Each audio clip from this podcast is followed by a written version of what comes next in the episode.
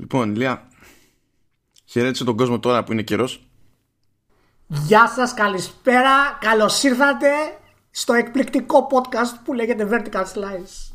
Γεια σας, τι κάνετε, πώς είστε; Είναι το 57ο επεισόδιο, γράφουμε τη ημέρα Παρασκευή 24 Ιανουαρίου και τα λοιπά, δηλαδή τη μέρα που βγήκε το Picard και δεν έχω προλάβει το επεισόδιο. Ούτε εγώ. Απλά να ενημερώσω ότι ξεκινάω με το κλασικό μου φούντο. Γιατί όταν ο Μάνος κάνει εισαγωγή, χαιρέτα τον κόσμο. Γιατί μετά ξεκινάω, καταλαβαίνετε ότι έρχεται κάτι πολύ δύσκολο. Λοιπόν, κρατηθείτε στις θέσεις σας. Τι Λοιπόν, θέλω να σου περιγράψω κάτι. Είναι, είναι blurb, είναι σύντομη περιγραφή. Είναι σύνοψη από ταινία. Ok. Okay. Πρόσεξε γιατί πίνω κρασί από την Πορτογαλία, ε. Πρόσεξε. Καλά απ' όπου για να το πιεις το την ίδια κατάληξη θα έχει αλλά okay. λοιπόν ε, λέει αφού χάνει τους γονείς του ένας ιερέας ταξιδεύει στην Κίνα και στην Κίνα υποτίθεται ότι κληρονομεί μια μυστηριώδη ικανότητα λέει που του επιτρέπει να μεταμορφώνεται σε δεινόσαυρο. Oh! Στην αρχή τρομοκρατείται λέει από την νέα του αυτή δύναμη αλλά μια, μια ιερόδουλος τον πείθει να τη χρησιμοποιήσει για να καταπολεμήσει το έγκλημα. Τελεία εδώ μπαίνει αμάν, και, μετά συνεχίζει με δύο ακόμα λέξεις. Και νίντζας.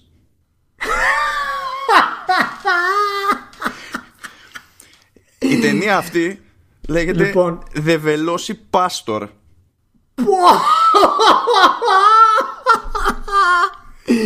Α, δεν αντέχω, δεν βελώσει πάστορ. Περίμενε να μπω λίγο. Tattoo online. The Veloci Pastor. Δεν υπάρχει.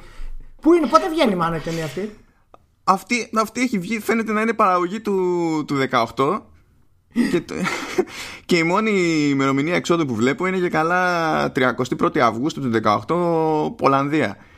Δεν νομίζω ότι έχει σημασία. δηλαδή... Τι πας... Καλά, το Netflix δεν την έχει το Netflix, την πήρε το Netflix. Όχι, όχι. Τι, χα... τι χαζομάρες είναι αυτές δηλαδή και μας δίνουν κάτι χαζομάρε σαν το Irishman. Αυτά πρέπει να μας δώσουν. Το, το Velociraptor. Στο IMDb το μεταξύ, ξέρεις, σου λέει αυτά που σου λέει, ρε παιδί μου, και από κάτω λέει more like this. Έτσι. Και έχει μια άλλη πρόταση που λέγεται Killer Sofa του 2019. τα Sharknado, τα Sharknado δεν τα έχει τα Sharknado. Ε, όχι εδώ, σε αυτό που μου έχει φορτώσει εμένα, όχι. Και όταν ξεκινάει και λέει, πρώτα απ' όλα μιλάει για Killer Sofa. Και ξεκινάει και λέει A killer reclining chair. Αφού λες killer sofa, ρε φίλε, γιατί reclining chair, δεν καταλαβαίνω. Ε, σου λέει τώρα, δεν ξέρεις τι γίνεται μάλλον στο σενάριο μέσα. Πώς θα αλλάζουν τα πράγματα. Προφανώς παίζει μεταφυσικό τρόμος. Λοιπόν, ο, κα, ο καναπές είναι κάρεκλα, έτσι. Και λέει Becomes enchanted by a girl and starts committing crimes of passion.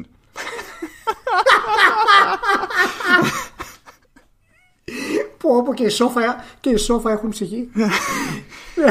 Δεν γίνεται αλλιώς. Τα, τα καλύτερα, τα καλύτερα. Λοιπόν, για να συνεχίσουμε έτσι σε αυτό το κλίμα το, το κομικό.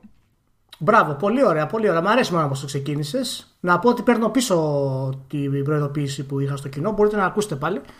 Δεν υπάρχει κάποιο, κάποιο σκοτεινό κομμάτι που θέλω να αναφέρω μάλλον. Προχωράμε και είμαστε χαρούμενοι. Λοιπόν, κοίτα τώρα τι άλλο ωραίο θα συμβεί. Θα, θα ξεκινήσω εγώ αναφορά στο NBA. Λοιπόν, καλά. Ετοιμάσου για δύο ώρο podcast επί τόπου. Λοιπόν, για πάμε. Άμα από αυτό το θέμα καταφέρεις και βγάλεις δύο ώρο podcast. Για πάμε, να σου πω. Λοιπόν, ε, προημερών, δηλαδή πριν από 15 μέρες περίπου, και το κράταγα αυτό κάβα, απλά δεν χώρισε το προηγούμενο επεισόδιο. Ε, παίζανε Warriors με Bucks. Σωστό. Ωραία.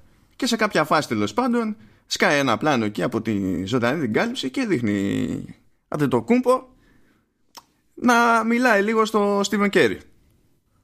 Ναι. Και δεν φαίνεται τι λέει ρε παιδί μου άντε το κούμπο, αλλά διαβάζουν τα χείλη του Στίβεν Κέρι. Και είναι φάση, πώς το λέει, come on man, let's do this. Φρικάρει το σύμπαν ολόκληρο.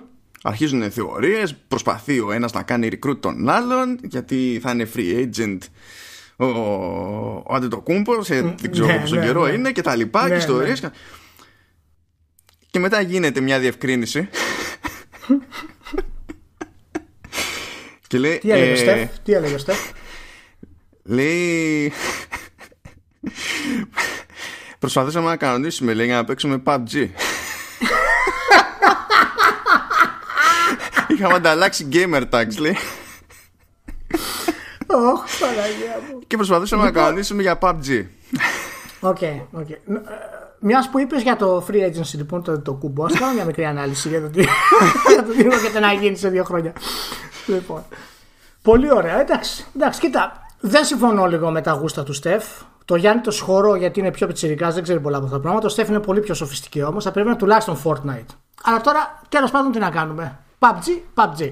Συνεχίζοντας σε ανάλογο κλίμα, συνεχίζοντας σε ανάλογο κλίμα, ε, σήμερα την ημέρα που γράφουμε έγινε νέα προσθήκη στο Apple Arcade, κάτι που θα μας απασχολήσει περισσότερο στο Command OS για ευνούτους λόγους.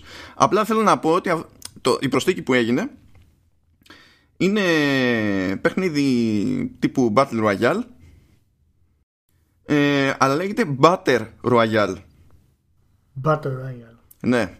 Και κρατάς μπανάνες και τις χρησιμοποιείς ως ξύφος, κάτι φρατζόλες. Έχεις αντί για shotgun εκτοξευτήρα βουτύρου και συμβαίνει αυτό. Εκτοξευτήρα βουτύρου. Ναι, ναι, ναι. Ε, κάποιος να δικαιολογηθεί. Ε, ξέρεις, τον λοιπόν, να σου πω, θέλω να μου πεις πώς θα πάει αυτό. Αν θα, αν θα πουλήσει, αν θα πάει καλά. Θέλω να μου πεις πραγματικά. Κοίτα, είναι στο arcade, δεν έχει σημασία. Δηλαδή δεν μπορείτε ξεχωριστά. Οπότε για, για την ώρα ε, είναι ασφαλές. Ναι, πόσο, πόσο κόσμο θα έχει, ρε παιδί μου, εν τέλει. Σε αυτό τι, τι κόσμο να έχει. Άμα μπω μέσα και συμπληρώνουν. τι να πει, τα... μέχρι το ξεφτύρα βουτύρου, να μα τρελάνεις. Άμα μπω μέσα και συμπληρώσουν τα slots των 32, γιατί δεν πηγαίνει με 100 παίχτες. τον 32 θα εκπλαγώ. Που φαντάζομαι ότι το έχουν σκεφτεί και οι ίδιοι, γιατί έχουν και καλά και offline mode με bots. Γιατί Άμα δεν έχει 100 παίχτες, δεν παίζω. Ξέρεις. Είσαι, είσαι purist στο, στα Battle Royale. Εγώ είμαι purist. Ε, βέβαια, εγώ είμαι purist στα Battle Royale. Ή θα παίξω με 100 και πάνω, ή τα υπόλοιπα είναι χαζομάρες τώρα. Έλα, σε παράδειγμα. Ωραία, ωραία. Άντε, άντε, να πιαστώ από αυτό. Επειδή σα αρέσουν τέτοιου είδους αριθμοί, τουλάχιστον να είναι 100 και πάνω κτλ. Ωραία. Λέει λοιπόν η Google ότι ε, μέσα στο 2020 υπολογίζει ότι το Stadia θα έχει πάνω από 120 τίτλους. Πάνω από 120 τίτλους. Πάνω από 120 τίτλους. Μέσα στο 2020 θα το κάνει αυτό; Ναι, έτσι λέει. Έτσι λέει. Μπράβο. Ωραία. Ποιοι τίτλοι είναι αυτοί, ξέρουμε; Δεν ξέρει κανένας, δεν έχει σημασία. Mm. Ε, Ωραία, εντάξει. Γενικά, ρε παιδί μου, θα βγουν τίτλοι. Εντάξει, θα είναι το πάνω από 120. Ναι. Ε, δεν είναι και τόσο δύσκολο, εδώ τα λέμε. Εντάξει, ok. Okay. Δεν ξέρω. Δεν ξέρω. Ε.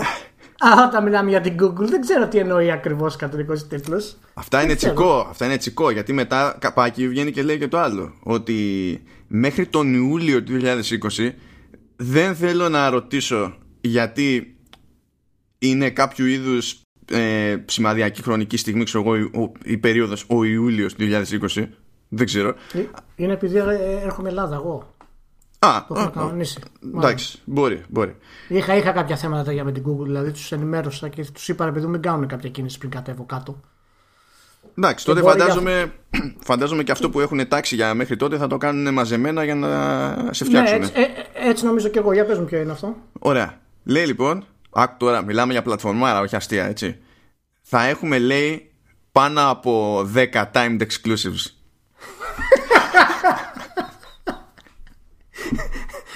Μέχρι το 2020.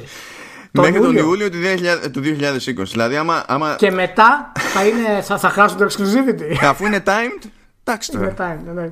Οπότε μέσα στους επόμενους 6 μήνες, για κάποιες μέρες ή για κάποιους μήνες, θα έχουν timed exclusive. Ε, ναι. Εντάξει. Ούτε εκεί ξέρουμε ποιοι θα, ποιοι θα είναι οι τίτλοι, αλλά τέλος πάντων, ok, okay, Όχι, εντάξει, δεν έχει να κάνει. Εντάξει. Είναι μια εταιρεία η οποία, ρε παιδί μου, το πλάνο της δεν το αποκαλύπτει, όπως είναι φανερό, γιατί προφανώς ότι η ίδια δεν το γνωρίζει. Οπότε από το να μας πουλήσει παραμύθια, μας λέει την πραγματικότητα η οποία είναι ένα τίποτα στην ουσία. Είναι και αυτό βελτίωση, γιατί μέχρι τώρα είχε ένα είναι, timed exclusive. Είναι, είναι, είναι, είναι βελτίωση. Είναι βελτίωση. Καλύτερα να μας πει θα βγάλω μια υπηρεσία που δεν ξέρω τι πρόκειται να κάνει, παιδιά, αλλά αγοράστε τη σας παρακαλώ. παρά να μας πει θα τρέχει 4K στα 60 FPS. Αν το σκεφτείς, δηλαδή είναι πιο τίμιο. Και πάμε παρακάτω. Γιατί είδες, θέλω. Μου έχεις πει ότι θες να συζητήσεις κάποια πράγματα, δεν θέλω να σου διαλύσω όλο τον ωφέλιμο χρόνο από το. Τι να μου διαλύσεις τώρα τον ωφέλιμο, δεν υπάρχει τώρα να πούμε τίποτα άλλο. Μετά τον εκτοξευτή βουτύρου και το βελό πάστορ. ό,τι και να πούμε, ό,τι και να πούμε τώρα. Κι όμως υπάρχει. Κι όμως υπάρχει. Για να δω. Α ξεκινήσω έτσι με το, με το μαλάκο για να νιώσει λίγο καλύτερα. Γενικά αυτή την περίοδο και μέχρι το λανσάρισμα του Half-Life Alyx μπορεί να παίξει οποιοδήποτε, οποιοδήποτε Half-Life δωρεάν. Απλά το λέμε εκεί για, να έχουμε, για το τυπικό της υπόθεσης. Αλλά για να μην Ω, ξεφεύγουμε καλά. πολύ από την κομμωδία, το Half-Life Alex λέει είναι ήδη έτοιμο. Α, προφανώ. Ναι. Αλλά τι γίνεται, το κρατάνε για να κάνουν housekeeping. Δεν ξέρω μάλλον και λέει ότι η ομάδα ανάπτυξης αποτελείται από 40 άτομα και είναι η μεγαλύτερη ομάδα που έχει αφιερώσει σε παραγωγή ever η Valve. Ω, ω, πάρα πολύ ωραία. Πάρα Δεν, πολύ δεν ξέρω πώς, να το, πώς τους φάνηκε λογικό να προσπαθήσουν ξέρεις, να το επικοινωνήσουν Δεν αυτό το ξέρω, πράγμα, αλλά- αλλά ναι. Δεν ξέρω, αλλά για να, για να το παίξεις αυτό στο VR με την ποιότητα του τρέιλερ θα χρειαστείς πολλά χρήματα. Εγώ αυτό ξέρω. Μ' αρέσεις, μ' αρέσεις, γιατί εκεί θα το πήγαινα κατά μία έννοια. Θυμάσαι που όταν το συζητούσαμε, όταν ανακοινώθηκε, που λες τώρα ότι εντάξει και πού να μπλέξουν τώρα, θα πάει ο άλλος να αγοράσει εξοπλισμό, ας πούμε, ε, και hardware, ειδικά για το Half-Life Alex και πόσο, πόσο, πόση κάψα να έχει ο κόσμος, ξέρω εγώ, και κάτι τέτοια. ναι, ναι. Θυμάσαι. Και άντε τον. Ναι, ναι. Ωραία. Και βγάζει ανακοίνωση η Valve ότι ξεπούλησε το, το index και δεν έχει άλλα. Ποιο index. Το index είναι το, το VR headset, το δικό της. Α, α. Ναι, εντάξει, καλά, δεν με εντυπωσιάζει εμένα αυτό. Τι νούμερα είναι αυτά, τώρα δεν ξέρω. Όχι, Ούτε εγώ ξέρω τι νούμερα είναι, αλλά ό,τι και αν ήταν, πάνε όλα τελείως. Πάντως- Δεν έχει άλλο. Πάντως πήγαινε καλά. Ναι, τε- δεν έχει ούτε άλλη παραγωγή διακάνου, θες να πεις. Τέλο. Ε, θα, θα κάνουν, απλά τώρα έχουν ξεμείνει και δεν μπορείς να παραγγείλεις. Και δεν λέμε τώρα, επειδή το ναι. δίνουν το παιχνίδι, ακόμα και άμα πάρεις τα, τα χειριστήρια, χωρίς να πάρεις το headset. Έτσι, δηλαδή δεν είναι ανάγκη ο άλλος δεν και καλά να πάρει το headset ε, ή ε, ξέρεις για να καβατζώσει ας πούμε το, το Alex αλλά ξεμείνανε γενικά ρε παιδί μου Εντάξει, κοίτα, ε, τι- είχαμε ξαναπεί για το, για το Alex βέβαια. Και αν πιστεύουν ότι με το Alex θα πάρουν θέση στο VR όπως είχαν πάρει με τη Steam και το Half-Life 2, δηλαδή θα κάνουν αυτό το, αυτό το κονέ, τότε είναι βαθιά ανοιχτωμένοι. Καλά, η Και- κλίμακα δεν μπορεί να πιαστεί η ίδια, γιατί δεν γίνεται. Αλλά Όχι, εντάξει. δεν δε γίνεται. Είναι, είναι λάθος η κίνηση γενικά εάν θέλουν να το συνδέσουν έτσι. Το να θέλουν ας πούμε να πούνε ότι θα λανσάρουμε το VR μηχάνημά μας με το Half-Life Alyx, τότε ναι, θα έχει πολύ καλύτερη βαρύτητα. Αλλά αυτή τη στιγμή εφόσον υπάρχουν στην αγορά και προσπαθούν να το κάνουν αυτό έτσι, σίγουρα θα πάρουν ε, πωλήσει καλέ, θα έχουν πωλήσει καλέ. Αλλά ε, εάν νομίζουν ότι με αυτή την κίνηση στην ουσία θα πούνε παιδιά το VR στο PC είναι το τούμπανο αυτή τη στιγμή, δεν υπάρχει. Μία ανακοίνωση να κάνει η Sony το έχει εκμηδενήσει. Μία καλή κίνηση VR να κάνει η Sony για το επόμενο PlayStation 5, πάλι τέλος. Δεν έχει. Οπότε δεν ξέρω γιατί δεν έχουν πει και ούτε πόσο τους έχει κοστίσει να το φτιάξουν. Το Half-Life Alex. Αν έχεις δει τα περισσότερα assets είναι recycled στην ουσία, έτσι. Είναι περιοχές, είναι, είναι τα ίδια Texas πάνω κάτω που έχουν χρησιμοποιήσει. Είναι η ίδια, είναι η ίδια πόλη πάνω Ε, κάτω. 40 άτομα αυτό είναι αυτά, δεν είναι τα 300. Ναι. Τι να γίνει, δηλαδή, εντάξει.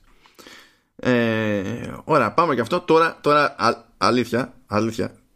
Θα αρχίσω να το σοβαρεύω. Αλήθεια όμω. Πριν το σοβαρέψεις, να, να πω και εγώ το δικό μου ότι αγόρασα για τρίτη φορά το Sleeping Dogs. Αγω... Κάτσε, εγώ, για, definitive. εγώ για πλάκα έλεγα, ανέφερα κάπου το Όχι, Sleeping Dogs όχι, στο, όχι, στο όχι. Facebook. Όχι, όχι. Το, το αγόρασα για τρίτη φορά το Sleeping Dogs, παιδιά. Γιατί; Ε, ε, γιατί μου αρέσει να το αγοράζω το Sleeping Dogs στο Definitive Edition. Το έχω πάρει γενικά στο PC, το έχω πάρει στις κονσόλες, το έχω πάρει τώρα στο Xbox One X. Ήταν 5 ευρώ ρε μάνο. Δεν Καλά, μπορούσα, ναι. δηλαδή το είδα και λέω δεν γίνεται, πρέπει να σε πάρω. Εντάξει, απλά, το- για το να, δέχομαι. απλά, απ- απλά για να σε έχω να στηρίξω το, την εταιρεία αυτή που το έβγαλε. Έλα, κα, Φυσικά μετά καλού, το καλού κανάλι. ήταν αυτό. 200 glitches, αλλά καλού ήταν αυτό. Εντάξει. Ναι, ναι, τώρα είναι μια χαρά. Με το Definitive Edition είναι μια χαρά. Απλά είναι λίγο γερασμένο βέβαια, αλλά παρόλα αυτά στέκει πολύ καλά και το σύστημα Max παραμένει καλό. Ναι, ναι, ναι. Και το, ναι. έβαλα, το έβαλα και έπαιξα πάλι. και ήταν, ήταν καλό. Ωραία, για πάμε τώρα να τα σοβαρέψουμε. Συνεχίζουμε. Λοιπόν. Ε... τι- ε, Πες μου ποιον όρο προτιμάς. Προτιμάς να λέμε Tencom ή Fancent. Tencom. Tencom, ακούγεται πιο... Tencom. Το- α, είναι, είναι, είναι, είναι πιο, πιο γεμάτο, πιο επιβλητικό. Ενώ το πιο Fancent είναι κυριαρχικό. σαν, σαν να λέμε fan fiction, ξέρω εγώ, παρότι Ε, δεν είναι η ίδια ναι, ρίζα, ναι, και ακούγεται το- λίγο πιο... Ναι, είναι λίγο, ναι το, το Fanset είναι, είναι, είναι σαν να απέτυχε η εταιρεία. Δηλαδή, άμα διαβάσεις κάτι, θα πει έκλεισε η Fanset. ναι, Ενώ άμα ναι. διαβάσεις κάτι με Tencom, θα πει κυρίαρχη η Tencom. Δηλαδή, κατάλαβες έτσι, δηλαδή, έτσι μου βγαίνει εμένα. Το δέχομαι. Αποκλείται να διαβάσουμε βέβαια είτε το ένα είτε το άλλο, γιατί δεν έγινε συμφώνηση Όχι. μεταξύ Tencent και Fancom. Απλά η Tencent Όχι, κατέθεσε πρόταση πλήρους εξαγοράς και της Fancom. Το οποίο είναι λίγο ειδική περίπτωση ακόμη για την Tencent από την άποψη ότι συνήθως χώνεται με μερίδια και όχι απαραίτητα με, παίρνοντας την πλειοψηφία στο να έχει απόλυτο έλεγχο ας πούμε, στην α ή τη β εταιρεία ενώ εδώ τη τη βάρεσε να πάει να τους αγοράσει. Δεν είναι ότι έχει τελεσίδικη τώρα αυτό το πράγμα αλλά είναι συγκεκριμένη η πρόθεση. Να πούμε ότι μπορεί να μην είχε το, την πλειοψηφία των μετοχών τη Tencent, αλλά είχε ήδη το 29% της Tencent από, ναι. από, από, από oh, τη Fancom. Της Fancom. Αν είχε η Fancom το 29% ε... της Tencent. Θα, θα, θα βγάζαμε πολλά Dreamfall. και πολλά λόγια Τσέρνι. Ε, και προχώρησε σε αυτή την κίνηση η οποία μάλιστα είναι αρκετά εντυπωσιακή μπορώ να πω ε, γιατί το ποσό που ακούγεται είναι πολύ ψηλό και ε, ε, ε, εκεί λίγο με χαλάει δεν είμαι σίγουρος τώρα πώς θα γίνει όλο αυτό το, όλο αυτό το κονέ.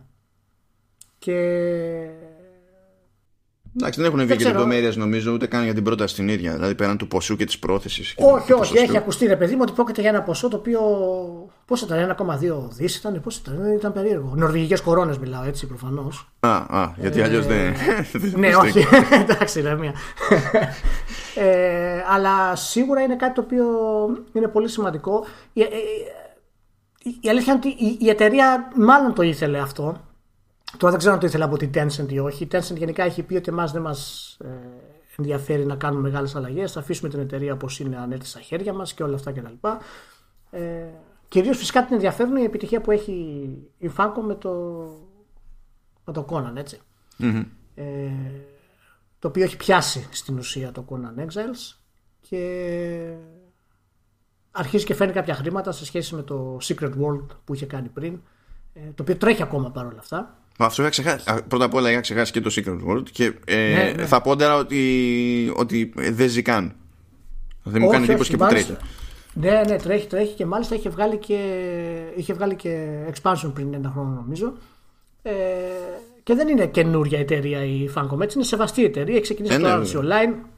Είχε βγάλει το Age of Conan, το Hyborian Adventures που τέλος πάντων δεν πήγε καλά, αλλά το έκανε relaunch. Ε, έχει ορισμένα άλλα παιχνιδάκια όπως το Mutant Year Zero, το οποίο έχει κυκλοφορήσει πέρσι. Τα Dreamfall φυσικά, τα Longest Journey ήταν και το 2 στην ουσία, γιατί το Dreamfall Chapters βγήκε από άλλη εταιρεία του. Από τη Red Thread που Μπράβο. την έκανε, δηλαδή. Του, ναι. του, του Tornquist, δηλαδή βγήκε ανεξάρτητο αυτό. Αλλά γενικά το, το Conan Exiles έπιασε αρκετά καλά και γι' αυτό έκανε αυτή την κίνηση η Tencent και ίσως την έκανε και νομίζω γιατί δεν υπάρχει και ανταγωνισμός για τη Famicom στην ουσία. Γιατί ήταν ελεύθερο πεδίο να το πάρει αυτό το πράγμα. Ε, τώρα προφανώς για την Tencent η Fancom είναι ψίχουλα έτσι. Καλά, πάνω κάτω όλοι ψίχουλα είναι για την Tencent. Ε, έχει πλάκα διότι κάπου είπε η Tencent τέλος πάντων ότι δεν έχει σκοπό να συνεχίσει ρε παιδί με αυτό το ρυθμό στις εξαγορές της ε... Μα, μα, μα, τα έχει πάρει όλα. Τι μα, άλλο να πάρει, δηλαδή; Αυτό είναι το θέμα που σου δεν, έχει, δεν, γίνεται, δεν έχει να κάνει με την πρόταση. Ε, ναι, ε, τι και έχει πλάκα διότι με το που βγαίνει ρε παιδί μου αυτό, σαν, σαν ατάκα, αρχίζουν και καλά υπεραναλύσεις εκεί πέρα και θα κάνει, μήπως θα, θα αρχίσει να κάνει πίσω η Tencent από το gaming και δεν ξέρω κι εγώ τι. Να έχει μερίδιο στην Epic και θα αρχίσει να κάνει πίσω από το gaming. Τέλος πάντων. Στη Ubisoft έχει μερίδιο, στην Epic έχει μερίδιο, στην Blizzard έχει μερίδιο.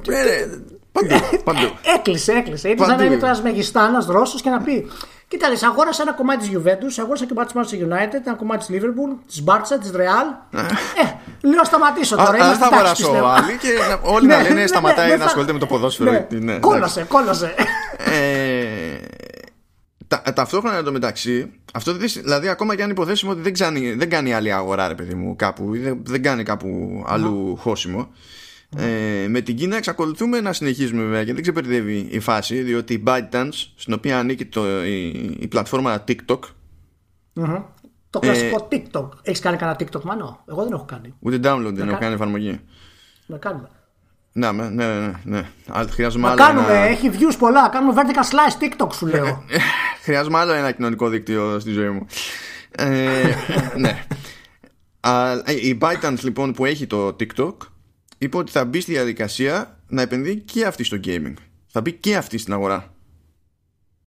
Δεν τελειώνει το, το πράγμα. Θα είναι ένα mm. κινούμενο ανέκδοτο για πάντα. Καταλαβαίνεις τι έχει να γίνει. Καταλαβαίνω τι έχει να γίνει. Η αλήθεια είναι ότι η... έχει κάποιες ακόμα κινήσεις να κάνει η Tencent να σου πω την αλήθεια και θα είναι Ιαπωνικές αν το θυμάσαι αυτό θα κάνει μία-δύο ακόμα κινήσεις Ιαπωνικές. Μία έκανε έτσι κι αλλιώς με την Platinum που έδωσε έκανε πήρε με, με μερίδιο. την Platinum άλλη μία και θα κλείσει στην ουσία. Και μη σου πω ότι μπορεί να κάνει κίνηση στην εταιρεία μας απασχόλησε αυτές τις μέρες την κυρία Konami. Έτσι όπως είναι τα πράγματα. Άμα θες να το περάσουμε δηλαδή υπογείως Κοίτα. στην κυρία Konami Κοίτα, άμα θέλεις Τώρα ξέ- ξέρεις όμως ποιο είναι το θέμα με, τη, με την. Δηλαδή, υπό άλλες συνθήκες θα έλεγα ότι έχει μια λογική, μια διακίνηση. Ε, αλλά γενικά η, η Tencent μέχρι στιγμής φαίνεται να πηγαίνει σε εταιρείες που ή πιστεύει ότι έχουν ένα περιθώριο για ξεπέταγμα και είναι κάπου εκεί λίγο στο μετέχνιο. Βλέπε, ξέρω εγώ, Epic με Fortnite. Γιατί είχε χωθεί κατάλληλη στιγμή η, η Tencent. Ή σε παραδείγματα όπως είναι η Platinum που η Platinum και ζορίζεται με τις παραγωγές της εδώ και χρόνια και το λέ- λέει δημοσίως και είχε δηλωμένη πρόθεση να ασχοληθεί με το self-publishing και για να το κάνει αυτό το πράγμα χρειαζόταν μια εξασφάλιση. Και το πρώτο πράγμα που είπε ανακοινώνοντας τέλος πάντων συνεργασία με την Tencent, η Platinum δηλαδή, είπε ότι θα κάνει self-publish τους δικούς της τίτλους. Δηλαδή να πεις ότι έχει ένα τέτοιο Ναι. περιθώριο, ξέρω εγώ. Η Να- να Konami σου πω. δεν έχει πρόβλημα οικονομικό. Η Konami να είναι έτσι. Όχι, όχι. Απλά ποια είναι η διαφορά. Ότι έτσι όπως, το, έτσι, έτσι όπως σκέφτομαι για, τις- για την εταιρεία, επειδή μας απασχόλησε αυτές τις μέρες, ε, όταν σταμάτησε την παραγωγή του AAA το 2015 και είπε παιδιά, σας ευχαριστώ, δεν θα πάρω άλλο, έκανε όλο το αυτό το restructure. Τα τελευταία πέντε χρόνια έχει συνέχεια ανάπτυξη και συνέχεια καλύτερα οικονομικά αποτελέσματα, το ένα μετά το άλλο, το ένα μετά το άλλο. Αλλά ακόμα δεν κάνει κινήσεις στη AAA και ίσως να μην κάνει στο άμεσο μέλλον. Από τη μία δεν έχει ιδιαίτερο λόγο, θα μου πεις, γιατί, οκ, τα πάει μια χαρά. Από την άλλη όμως χρειάζεται αυτή την ανάπτυξη. Δεν θα μου έκανε τόσο φοβερή έκπληξη, να σου πω την αλήθεια. Αν η Konami έλεγε, κυρία Tencent, αφού είσαι αυτή που είσαι και είσαι οκ, μας αφήνεις να κάνουμε ό,τι γουστάρουμε, πάρε ένα 20% της εταιρείας και δώσε μας στην ουσία τα, τα χρήματα που χρειαζόμαστε για να χτυπήσουμε ένα καινούργιο Metal Gear, ένα καινούργιο Silent Hill. Οπότε να επιστρέψουμε στην ουσία στα AAA. Αυτό φυσικά είναι μια θεωρία, δεν υπάρχει πια συζήτηση, παιδιά, από κανέναν. Απλά είδα πολλή κουβέντα για το αν έχει νόημα ε, η Konami να βγάλει ξέρω εγώ, το Silent Hill ξανά. Το οποίο για μένα δεν έχει κανένα νόημα να το κάνει αυτό, εκτός και αν έρθει κάποιος επενδυτής μέσα. Μην ξεχνάμε στο μεταξύ ότι μιλάμε για Ιάπωνες με Κινέζους. Οι Ιάπωνες δεν πετάνε Ναι, έτσι οκ, απλά τε- τη ισχύει. σκούφια τους για να. Ισχύει, ισχύει.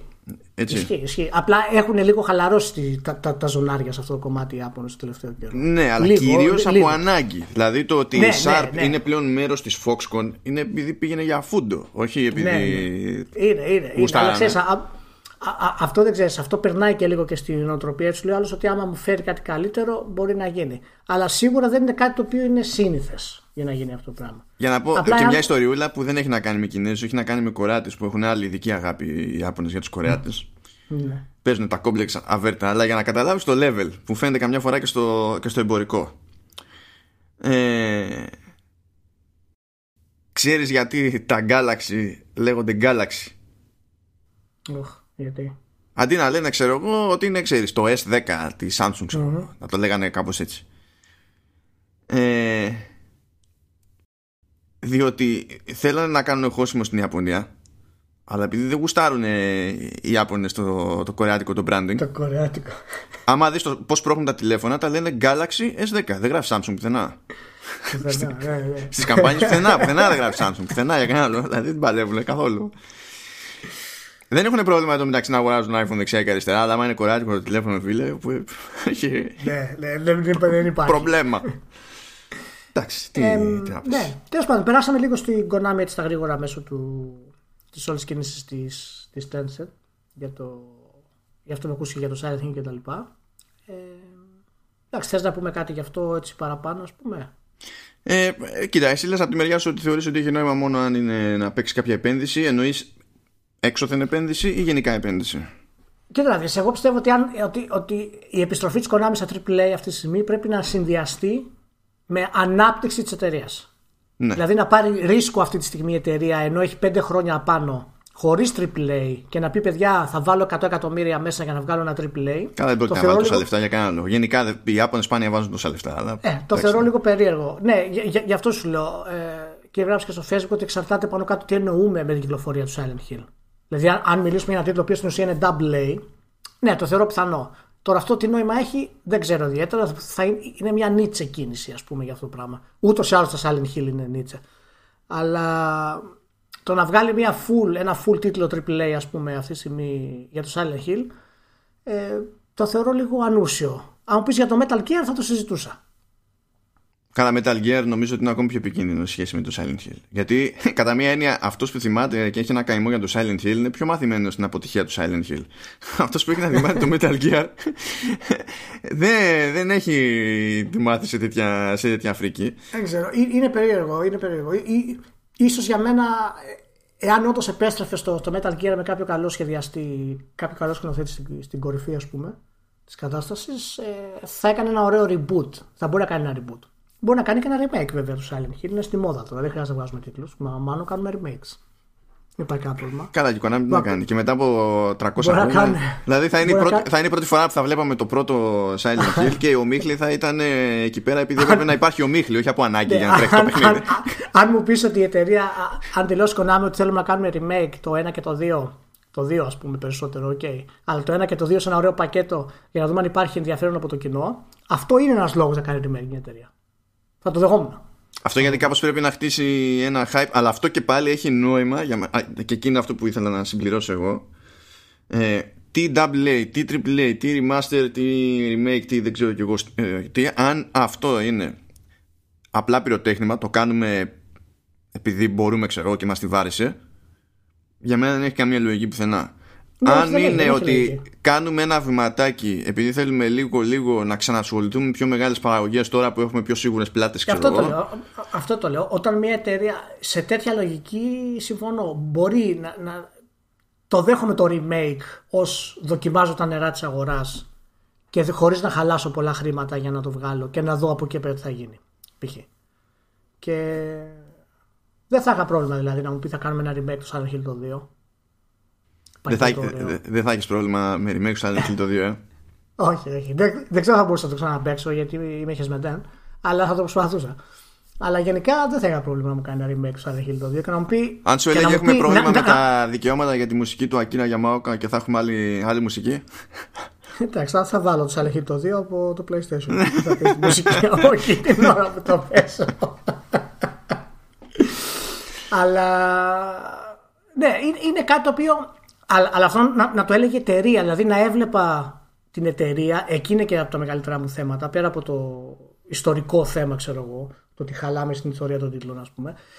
Να, να μου έλεγε μια εταιρεία ότι αυτό το καινούργιο concept το remakes, εγώ θα το χρησιμοποιήσω για να μπορέσω να, να δω αν μπορώ να επανέλθω σε αυτό το franchise, δεν θα με χάλαγε, να σου πω την αλήθεια. Ναι, αν ήταν τόσο διαφανής ως προς την ναι, ναι, πρόθεση, θα, ήταν, θα ήταν καλό για όλους πιστεύω βασικά. Και ναι, γιατί ναι, όπως... θα προετοίμαζε και το κοινό για κάθε ενδεχόμενο με τη λογική ότι κοιτάξτε, παιδιά, είναι ένα, είναι ένα πείραμα αυτό το πράγμα και θέλουμε να δούμε τι θα γίνει. Γι' αυτό ακριβώς, ακριβώς. Μα είναι. Δεν χρειάζεται να μην είναι ειλικρινής η Konami σε αυτό το πράγμα. Γιατί οι συγκεκριμένοι που να το αγοράσουν θα το αγοράσουν. Ο κόσμος θα του αρέσει πάρα πολύ το remake. Και αν όντως υπάρχει ενδιαφέρον και δει η Konami ότι τα πράγματα πάνε καλά, τότε μπορεί να κάνει μια επένδυση. Πάνω κάτω το ίδιο έκανε και ο Σουζούκι με το Σέμιο το 3. Ξεκίνησε σιγά σιγά να δει με αυτό το πράγμα. Μας έφτασε το Σέμιο 3 τώρα το οποίο πάλι δεν τελείωσε την ιστορία. Ναι, ναι, ναι. Έτσι, λοιπόν, να μην πω ακριβώς πόλει και τέτοια. Δεν το έχω παίξει ακόμα, αλλά ξέρω ότι δεν τελειώνει την ιστορία. Το κρατάω. Να το παίξω λίγο πιο αργότερα. Ε, και, τώρα, και τώρα στην ουσία περιμένει να δει πώς πάνε οι πωλήσεις για να χτυπήσει την πόρτα και από τα 7-8 εκατομμύρια developer να πάει στα 15, ξέρω εγώ. για το επόμενο. Ε, για, για τον μπάσκετ, ναι. Ναι, για τον μπασκέ. Κάπως έτσι είναι. Τέλος πάντων. Ε, να σου πετάξω ένα ψιλογρήγορα ακόμη. Mm. Όπου στην ουσία. Τίποτα. Ε, θέλω να ποντάρουμε λίγο σε κάτι. Okay. Λοιπόν, ε, θυμάσαι τη Housemark. Ναι. Από Rezogan και τέτοια πράγματα. Η Housemark σε κάποια φάση είχε πει ότι ετοίμαζε τίτλο multi που θα ήταν στην ουσία Battle Royale και ότι θα απομακρυνόταν από παραγωγές arcade όπως ήταν οι προηγούμενοι της τίτλοι για τους οποίους ήταν και πιο γνωστοί ήταν arcade shooters τα οποία ήταν και σταθερά καλά. Ε, και είχε πει ρε παιδί μου ότι θα ασχοληθεί με multi και τα λοιπά. Και τώρα ακυρώνει τον τίτλο Battle Royale που ετοίμαζε και λέει ότι θα έχει να δείξει άλλο παιχνίδι. Δεν ευκρινίζει βέβαια αν είναι single, αν είναι multi ή δεν ξέρω και εγώ τι. Και λέει ότι θα είναι η πιο μεγάλη παραγωγή που, που έχει κάνει μέχρι σήμερα. Ε, ποντάρεις σε τι, ότι θα εμείνει στην προηγούμενη πρόθεση για, για multi ή αυτό θα καταλήξει να είναι about face επειδή από τότε που το πρωτοσκέφτηκε μέχρι τώρα έχουν αλλάξει λίγο τα πράγματα στην αγορά για το, και για το πώς βλέπει ο καθένας τα multi και τα single. Όχι, όχι, multi, multi θα είναι. Για μένα δεν πρόκειται να το, να το αλλάξει αυτό το πράγμα. Τώρα δεν ξέρω ακριβώς το concept ποιο είναι αυτό, αλλά υποτίθεται ο τίτλος που δουλεύει σε αυτό το πράγμα είναι τρία χρόνια σε pre-production. Τώρα τι σημαίνει αυτό για μια εταιρεία σαν τη Housemark δεν το ξέρω, αλλά από τη στιγμή που τα ακυρώνει όλα, κάποιος αποφάσισε ότι χτύπησανε, ξέρεις, βρήκανε το λαχείο, ας πούμε, σε αυτό το πράγμα. Εγώ δεν το βλέπω διαφορετικά. Δηλαδή, για να ακυρώσεις κάτι αυτή τη στιγμή όπως είναι και να πεις ότι θέλουμε να κάνουμε κάτι το οποίο είναι, μάλιστα λέει, είναι is considered to be its most ambitious. Ναι. And had been in pre-production for three years. Τι περιμένεις εσύ να είναι δηλαδή; Τι νομίζω ότι μπορεί να είναι για να έχει τόσο τέτοιο. Πιστεύεις ότι μπορούν να το κάνουν να μην πάνε προς τα εκεί ας πούμε καθόλου; Δεν ξέρω, βλέπεις τα... Δηλαδή με εξαίρεση πράγματα τύπου Call of Duty ας πούμε και Battlefield. Άντε και κάνα Star Wars Battlefront ας πούμε ε, τα ανταγωνιστικά shooters που πάνε καλά ε, σε οποιοδήποτε είδος είτε third είτε first είτε δεν ξέρω και εγώ τι δεν προσπαθούν συνήθως να είναι τιτανοτεράστιες παραγωγές και έχουν αποδείξει ότι δεν χρειάζεται κιόλας. Ναι. Όχι. Ε, ε, εντάξει, είναι, είναι και πώς θα το χαρακτηρίσουμε τώρα ότι ήταν τεράστια παραγωγή. Ε, εντάξει, έστω για τα δεδομένα ναι, της εταιρείας τέλος ναι, πάντων. Ναι, ναι, αναλογικά τα δεδομένα, ναι. ναι γιατί δεν είναι μόνο το χρήμα που θα κάψεις τώρα για αυτή την παραγωγή. Γιατί το pre-production, εντάξει, μπορεί να ήταν και τέσσερα άτομα σε μια γωνία, ξέρω για τρία χρόνια. Α, είναι και το χρήμα που έχει φάει για εκείνο που ακύρωσε. Γιατί είναι κάτι χρονάκια άφαντη και εκείνη. Ναι. Ε, κοίτα, είναι, σου λέω, ό,τι project είχε το σταμάτησε η, η εταιρεία νομίζω μετράει 70 άτομα και τώρα, τώρα μπορεί να είναι 80. Δηλαδή από ό,τι, από ό,τι διάβασα είχε προσλάβει κιόλας μερικά άτομα. Σταματάει τα πάντα τώρα, το Γενάρη, και σου λέει ότι το πιο, ο πιο φιλόδοξος τίτλος που είχαν ποτέ είναι pre-production εδώ και τρία χρόνια. Δηλαδή, τι να πω, προφανώς κάτι τους βγήκε. Θέλω να δω τι θα είναι αυτό το πράγμα. Γιατί αλλιώς ξέρεις, όταν ακυρώνεις τώρα την, την εταιρεία έτσι. Εγώ είμαι διατεθειμένος να ποντάρω πάντως ότι θα σκάσει και τελικά δεν θα είναι ε, τέρμα multi, multi τέλος πάντων ή δεν θα είναι καν multi. Εντάξει τώρα τέρμα multi εν, ε, εννοείς αν θα μπορεί να παίζει single player με bots ας πούμε ή αν θα είναι story driven παραδείγματος χάρη. Όχι τώρα το bots ξε-bots τι είναι το, το bots είναι το, το να έχεις bots θα είναι multiplayer focused. Α το, ναι, το πούμε έτσι. Εγώ πιστεύω, ναι. εγώ πιστεύω θα είναι multiplayer focused. Εντάξει, αλλά ίσως μπορείς να το παίξεις και κόπ, ξέρω εγώ, με δύο άτομα π.χ. Θα δούμε. Ψιλοποντάραμε, πες, όταν έρθει η ώρα. Θα δούμε. Εντάξει, θα δούμε. Ε, λοιπόν, θέλω τώρα να γυρίσουμε λίγο στην πολύ αγαπημένη Ubisoft. Α, για πες, γιατί αυτό δεν το διάβασα που μου έστειλες. Ναι, θέλω να το. Ευτυχώς που έχω το περιθώριο, ευτυχώς, ειδικά με αυτούς, ευτυχώς που έχω το περιθώριο να τους τρολάρω και να μην θίγονται. Ε, Διότι θα τους τρολάρω αυτό, δεν υπάρχει, δεν υπάρχει περίπτωση. Λοιπόν, έχουμε τόσα χρόνια λέμε ότι οι τίτλοι της Ubisoft πατάνε σε μια συγκεκριμένη συνταγή. Ότι δεν γίνεται ναι. έτσι δουλειά. Ότι δεν πάμε πουθενά με design by committee και δεν σημασέβεται. Και όταν γίνεται μια εξέλιξη στη βασική συνταγή, τη βλέπουμε να μεταλαμπαδεύεται δεξιά και αριστερά, ας πούμε. Και, και, και, και, και, και. Και βγαίνει λοιπόν η Ubisoft και λέει ότι κατά κανόνα στο, στο Παρίσι έχει ένα advisory group από, από designers και producers που από αυτούς περνάνε γενικά όλα τα, όλα τα projects. Αλλά... Αυτοί δίνουν το ok δηλαδή. Λένε είναι καλό ή δεν είναι κακό κτλ. Ναι, αλλά τη στιγμή που έχει designers εκτός από producers προφανώς μπλέκουν και με τη γενική δημιουργική κατεύθυνση. Ναι, όλα, όλα. Λένε παιδιά αυτό λειτουργεί, θα λειτουργήσει, το εγκρίνουμε κτλ. Δεν είναι μόνο το στην παραγωγή, είναι και το σχεδιασμό και στο αισθητικό κομμάτι κτλ. Ναι. ναι. Ε, θα γίνουν τώρα κάποιες αλλαγές στο, στο γκρουπάκι εκεί πέρα. Δεν έχει νόημα να πούμε τόσο πολύ για τα, για τα ονόματα. Ότι θα προσθεθούν κάτι vice presidents, ότι θα εξακολουθήσει να είναι και ο chief creative officer τέλος πάντων που ήταν έτσι κι αλλιώς. Ε, και κάτι τέτοια. Πρόσεξε όμως τώρα. Αυτή, αυτή είναι η λεπτομέρεια. Και θα μεγαλώσει η ομάδα και. Ναι. Και, και κάπως τέλος πάντων θα έχει μεγαλύτερη επιρροή και εκτός του Παρισίου δεν ξέρω τι μπορεί να σημαίνει αυτό Άκου, α, αυτή είναι η λεπτομέρεια όμως με διαολίζει και εκεί είναι που χωράει το trolling. Λέει τώρα ότι οι vice presidents αυτοί που θα μπουν τέλος πάντων σε αυτήν την ομάδα ε, θα έχουν μεγαλύτερη αυτονομία από ό,τι είχαν οι προηγούμενοι. Πράγμα που μεταφράζεται και στο να αναλαμβάνουν ο καθένας ξεχωριστά συγκεκριμένα franchises. Αυτό είναι διαφορετικό από την προηγούμενη προσέγγιση μόνο αν η κατεύθυνση που έπαιρνε ένα franchise πριν έπρεπε να οδηγηθεί από το σύνολο του group αυτό. Ενώ τώρα θα περνάει σε αρμοδιότητα συγκεκριμένων και θα πρέπει να το κουμαντάρει κάπως τέλος πάντων και θα το κάνει καλά ή δεν θα το κάνει καλά και, και δεν συμμαζεύεται. Μάλιστα. Ε, ε, ε, για μένα αυτό είναι παραδοχή ότι εδώ και χρόνια κάνουν αυτό ακριβώς που λέμε ότι πάνε με design by committee. Ναι. Α, απλά τώρα το επισοποιούν, το βγάζουν στη φόρα. Ναι, γιατί θέλουν να το αλλάξουν και θέλουν να το κάνουν spin αυτό ότι κοίταξε να δεις είμαστε και πολλοί μάγκες κάνουμε δεν ξέρω κι εγώ τι και από, τη, από το νέο καταλαβαίνεις τι συνέβαινε, τι συνέβαινε πριν. Εντάξει, η, αλήθεια είναι ότι τουλάχιστον εντάξει, πολλοί κόσμος δεν τον νοιάζουν αυτά τα πράγματα ε, και βλέπω πώς εκθειάζουν όλη τη Ubisoft σε διάφορα θέματα και τα Assassin's Creed κτλ. Και OK, okay, εντάξει, το καταλαβαίνω, δεν έχει να κάνει. Απλά όταν φτάνει το σημείο 0, όταν φτάνει το σημείο το οποίο η σειρά παραλίγο να καταστραφεί, ας πούμε, το Assassin's Creed, ε, μετά ο κόσμος λέει Α, τι ωραία, ξέρω εγώ. Ευτυχώς η Ubisoft άλλαξε τροπάρι.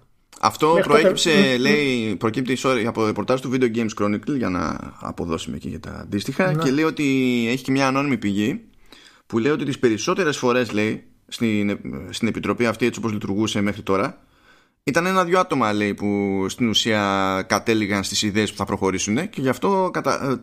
στα τελικά προϊόντα βλέπαμε τα πράγματα να είναι μία ή άλλη. Επειδή στην ναι. ουσία ήταν ένας-δυο άσχετα με το τι κάνανε οι υπόλοιποι ας πούμε τους περνούσε γιατί φαντάζομαι έχουν μεγαλύτερη επιρροή από τους υπολείπους ας πούμε και καταλήγαμε με μια γραμμή πάνω κάτω ενιαία για τα πάντα. Η αλήθεια είναι ότι αυτό είναι κάπως ανησυχητικό ε, γιατί η, όσο και να ακούγεται χαζό υπάρχει διαφορά στο να ξέρεις ότι γίνεται κάτι πάνω κάτω και στο να το επισημοποιεί η εταιρεία και να το οργανώνει πλέον φανερά. Γιατί έτσι σημαίνει ότι απενοχοποιείται η εταιρεία, δεν την ενδιαφέρει στην ουσία κάτι άλλο. Είναι απόλυτα πεπισμένη ότι αυτός είναι ο σκοπός για να προχωρήσει η τίτλη τους μπροστά.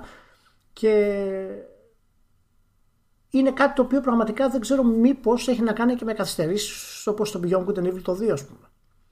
Μήπως πράγματα τα οποία ήταν πολύ δημιουργικά κόλλησαν μέσα σε αυτό το pipeline, ας πούμε, το καινούριο, το οποίο δεν ισχύει αυτή τη στιγμή, έτσι. Ισχύει και πέρσι και πρόπερσι στην ουσία. Όταν ε, ναι, ναι, γίνονται ναι. όλες αυτές τι κυκλοφορίες.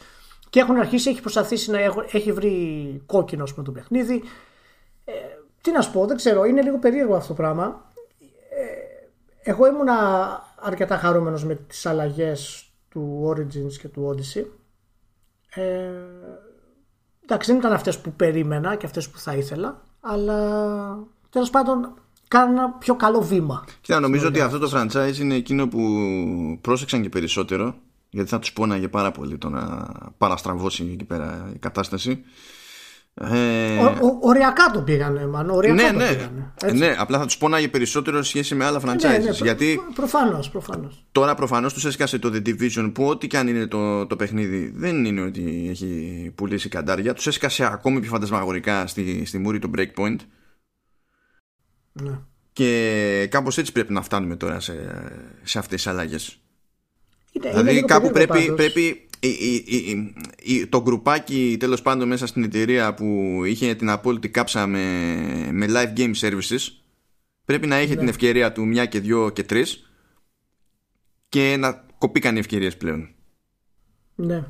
Πάντως να πούμε ότι παρά τα αποτελέσματα της Ubisoft γενικά ότι η, εταιρεία έχει πραγματικά σμικρύνει αρκετά σε θέματα τίτλων έτσι. Δηλαδή δεν έχει αυτή την ποικιλία για να φέρνει τις πωλήσεις από διάφορα μέρη. Στην ουσία, αν εξαιρέσεις, ας πούμε, τα Assassin's Creed και τον Rainbow Six, οι άλλοι τη τίτλοι είναι, είναι πάνω κάτω, είναι ίσα βάρκα ίσα νερά. Και μιλάμε για μια εταιρεία που δεν έχει πλέον την ποικιλία του Ghost Recon, το οποίο δυστυχώς δεν το πήγε καλά και αποδείχθηκε και τώρα. Δεν έχει το Splinter Cell, δεν έχει το Prince of Persia, δεν έχει το Beyond Good and Evil. Όλες οι σειρές οι οποίες δημιούργησε και πιάσανε πολύ. Και η πορεία της εταιρείας έδειξε ότι αυτές οι σειρές δεν τις χειρίστηκε σωστά. Έγινε πρόβλημα με τη μετάβαση; Δεν ξέρω ακριβώς τι έχει γίνει με όλα αυτά τα πράγματα. Και θα περίμενα τουλάχιστον τον Ghost Recon να έχει πιάσει ως ένα βαθμό. Αλλά δεν έχει πιάσει ούτε αυτό. Και πάλι καλά που έχει πιάσει το Rainbow Six, ας πούμε, και έχει ένα σταθερή. Ναι, ναι, ναι. Ε, οπότε ναι, είναι ανησυχητικό ε, όλο αυτό το κόνσεπτ. Βάλε και το άλλο το, το πειρατικό που είναι άφαντο και κάθε φορά ξεχνά πώς λέγεται. Μπράβο, έχει φάει πόσες καθυστερήσεις έχει φάει. Έχει, έχει δύο καθυστερήσεις έχει φάει τουλάχιστον. Τα Νομίζω αυτό ήταν ένα πρωτο. και καλά το αρχικό πλάνο ήταν να βγει το 18. Ναι, νομίζω ναι, ήταν να παίξει beta το 17 στην ουσία. Μέσα του 17 θα, μπει, θα βγει μια beta κτλ. Μετά ακυρώθηκε αυτή, έγινε πάλι νέο development. Θα βγει το 18, δεν βγει το 18. Οπότε, γιατί να μην υποθέσουμε ότι όλα αυτά τα θέματα γίνονται γιατί ακριβώς υπάρχει αυτό το, αυτό το πρόβλημα. Δηλαδή, κάποια πράγματα δεν συμφωνούν με κάποιους μέσα στην εταιρεία. Κοίτα, αν θυμάμαι καλά, ο Γκυγεμός σε κάποια φάση είχε πει ρε παιδί μου ότι η εταιρεία θέλει να έχει ε, λιγότερες παραγωγές, μεγάλες παραγωγές, αλλά που να έχουν πόδια στην αγορά ε, κάνουμε air ναι, quotes ναι, εδώ πέρα εντάξει, γιατί εννοεί ναι, live services ώστε να συνεχίζει να βγαίνει live services. Ε, εγώ να σου πω κάτι. ναι. okay, να, να έχει sorry διακόπτω okay, να έχει πόδια στην αγορά αλλά η απάντηση να έχει πόδια στην αγορά είναι μόνο το live services. Το, το Witcher 3 έχει πόδια στην αγορά από το 15 όχι εννοείται ότι δεν είναι αυτή η απάντηση. Απλά αυτό που λέω εγώ είναι όταν το λέει η συγκεκριμένη εταιρεία τουλάχιστον τι, και ο συγκεκριμένος άνθρωπος όταν το έλεγε αυτό εννοούσε. Και φάνηκε ότι αυτό εννοούσε γιατί εκεί πέρα έγινε η μεγάλη προσπάθεια και αυτή είναι η προσπάθεια που δεν τους βγήκε. Οπότε αναγκαστικά ναι. θα αλλάξουν πλάνο. Αυτό είναι λίγο το θέμα, γιατί πάντα λέγαμε ότι η Ubisoft έχει την ικανότητα να είναι και εμπορική και δημιουργική. Έχει πολύ καλές ιδέες ε, σε διάφορα κομμάτια ε, και ήδη, αλλά τι να σου πω, εγώ έχω χάσει λίγο την πίστη μου σε αυτό το πράγμα. Προφανώς το καινούριο Assassin's Creed θα είναι τρομερό από άψη κόσμου και αισθητικής κτλ. Αλλά τώρα το ότι θα μπορούν να το παίξουν 4 άτομα κοπ παραδείγματος χάρη, δεν ξέρω τι σημαίνει αυτό για το παιχνίδι μέσα. Και αν, θα έχει, αν έχει νόημα να το, να το πήξεις τόσο πολύ. Να βάλεις content για τέσσερα άτομα στην ουσία μέσα. Ε, και δεν θα βάλεις και στην πραγματικότητα content για τέσσερα άτομα, γιατί ναι, δεν το κάνεις ούτε τις άλλες φορές που προσπάθησες. Δεν το έκανε ακριβώς έτσι, ούτε με τον Ghost Recon. Δεν είναι ότι έχει... ξαφνικά το design ήταν ακριβώς όπως έπρεπε για να πιάσεις το άτομο. Έχει, έχει. Είναι, είναι λίγο περίεργο είναι σε φάση, δεν ξέρω αν σου φαίνεται και σένα αυτό, ότι έχουν αρχίσει, έχουν κάποιες ιδέες, αλλά δεν, δίνουν, δεν τους δίνουν τον απαιτούμενο χρόνο για να μπορέσουν να τις βγάλουν όπως πρέπει. Και συνέχεια κάνουν ανακύκλωση, ας πούμε, της αποτυχίας τους. Καλή φάση το Division 2. Άμα του δίνει ένα-δύο χρόνια ακόμα όμως development, θα έβγαινε πολύ πιο δυνατό στη ε, ναι, αλλά άμα έχεις πάρει την απόφαση ότι θα βασίζεσαι σε λιγότερους τίτλους, ναι, δεν μπορείς να του δώσεις ένα-δύο χρόνια ακόμα development, γιατί έχουν πάρει περίπατο μετά. Αυτό είναι το θέμα. Είναι ότι δηλαδή πριν από χρόνια γίνανε στρατηγικές επιλογές που ήταν off. Ναι, ναι. Ήταν off με τη λογική ότι, ωραία, άμα βγαίνανε, τότε θα λέγαμε και πάλι ότι είναι off. Μα το λέγαμε και τότε ότι είναι off. Από την άποψη ότι καλό είναι να μην βάζει κανένας όλα του τα αυγά στο ίδιο καλάθι. Πραγματικά. Και είναι το, το πρόβλημα είναι επίσης. Όχι το πρόβλημα, άλλο θέλω να πω. Το μόνο καλό μπορώ να δω είναι ότι αν μια εταιρεία έχει δείξει ότι μπορεί να αναπροσαρμοστεί, είναι η Ubisoft. Και έχω αυτή την ελπίδα ακόμα ότι δεν πρόκειται να πέσει, ας πούμε, ξέρεις, στην απόλυτη καταστροφή που έχει πέσει η EA, σε αυτή τη λούπα. Γιατί η Ubisoft έχει. Είχα ξεχάσει να βάλω στη λίστα κάτι και είπες η EA και το θυμήθηκα. Οπότε εντάξει. Ευχαριστώ. Ναι. Γιατί τέλος πάντων η, η, Ubisoft έχει δείξει ότι μπορεί να αναγεννηθεί και να αλλάξει προφίλ. Το έχει κάνει ήδη μία φορά. Το ξανά έκανε και με τις σειρές της. Προσπάθησε και με το Splinter να το κάνει. Προσπάθησε και με τον Ghost Recon. Δεν τις βγήκανε, με το Assassin τις βγήκε όμως, οπότε έχει, έχει το εύρος αυτό να αλλάξει, οπότε δεν την καταδικάζω έτσι από τώρα, αλλά οπωσδήποτε είναι ανησυχητικό. Η yeah, λοιπόν, Αχ. Τι έχεις να πεις, Σιλία, που εντάξει δεν είναι ότι ακούγεται πρώτη φορά, αλλά επανήλθε στο προσκήνιο γιατί υποτίθεται ότι κάτι πήγαινε να γίνει. Μετά, ο, γράψτε άκυρο, όχι, όχι πια, δεν ασχολούμαστε άλλο. Τώρα κάτι ξαναακούγεται για τέτοια. Για Knights of the Old Republic. Reimagining όμως, γιατί έχουμε πει μία φορά, έχει πει μία η Kathleen Kennedy ότι δεν είναι κάνον πάει, τελείωσε. Μετά άρχισε να τραβάει στοιχεία για άλλους λόγους τέλος πάντων σε άλλες μεριές. Μετά άρχισε να βγάζει artbooks και να έχει αναφορές στο, στο Revan. Και τώρα σου λέει εντάξει, δεν θα είναι remake αν βγει, δεν θα είναι ακριβώς ναι. ξέρω εγώ αυτό, γιατί έχουμε πει ότι δεν ισχύει όλο αυτό το canon που. OK, okay, αλλά ε, θα είναι κάπως περίπου Knights of the Old Republic. Ναι, εντάξει, εντάξει. Ε, και... Δηλαδή, ε, τώρα θες να ξεκινήσω τώρα και να μην κάνουμε podcast, θες να πιάσουμε τα... δηλαδή... Εγώ θα σε βοηθήσω, εγώ θα σε βοηθήσω. Okay. Για πες μου. Θα σε βοηθήσω, με την κακή έννοια θα σε βοηθήσω. για, να πάρεις, για να πάρεις μπροστά. Ναι, ναι, ναι. Γιατί λες ότι ξέρουμε ποιος έχει τα δικαιώματα ή έχει τα δικαιώματα. Πες μου, ποιος θα φτιάξει RPG στυλ KOTOR στην, στην Ηλία; Η Respawn Entertainment. Θα τη δώσουμε στην black box του Need for Speed. Η Respawn Entertainment ή EA Sports. Ένα, μία από τα δύο. Λοιπόν, για να μην αρχίσω να ρίχνω τα καντήλια και στην ε, Kennedy για την όλη κατάσταση, γιατί πέρα από την αποτυχία της τριλογίας αυτής, η οποία ήταν απογοητευτική στο 86,34% και των τριών ταινιών, ε, ναι, χρησιμοποίησα τα ποσοστά. Είμαι ακριβής όταν πρόκειται για το Star Wars. ε, δεν θέλει να κάνει κάνον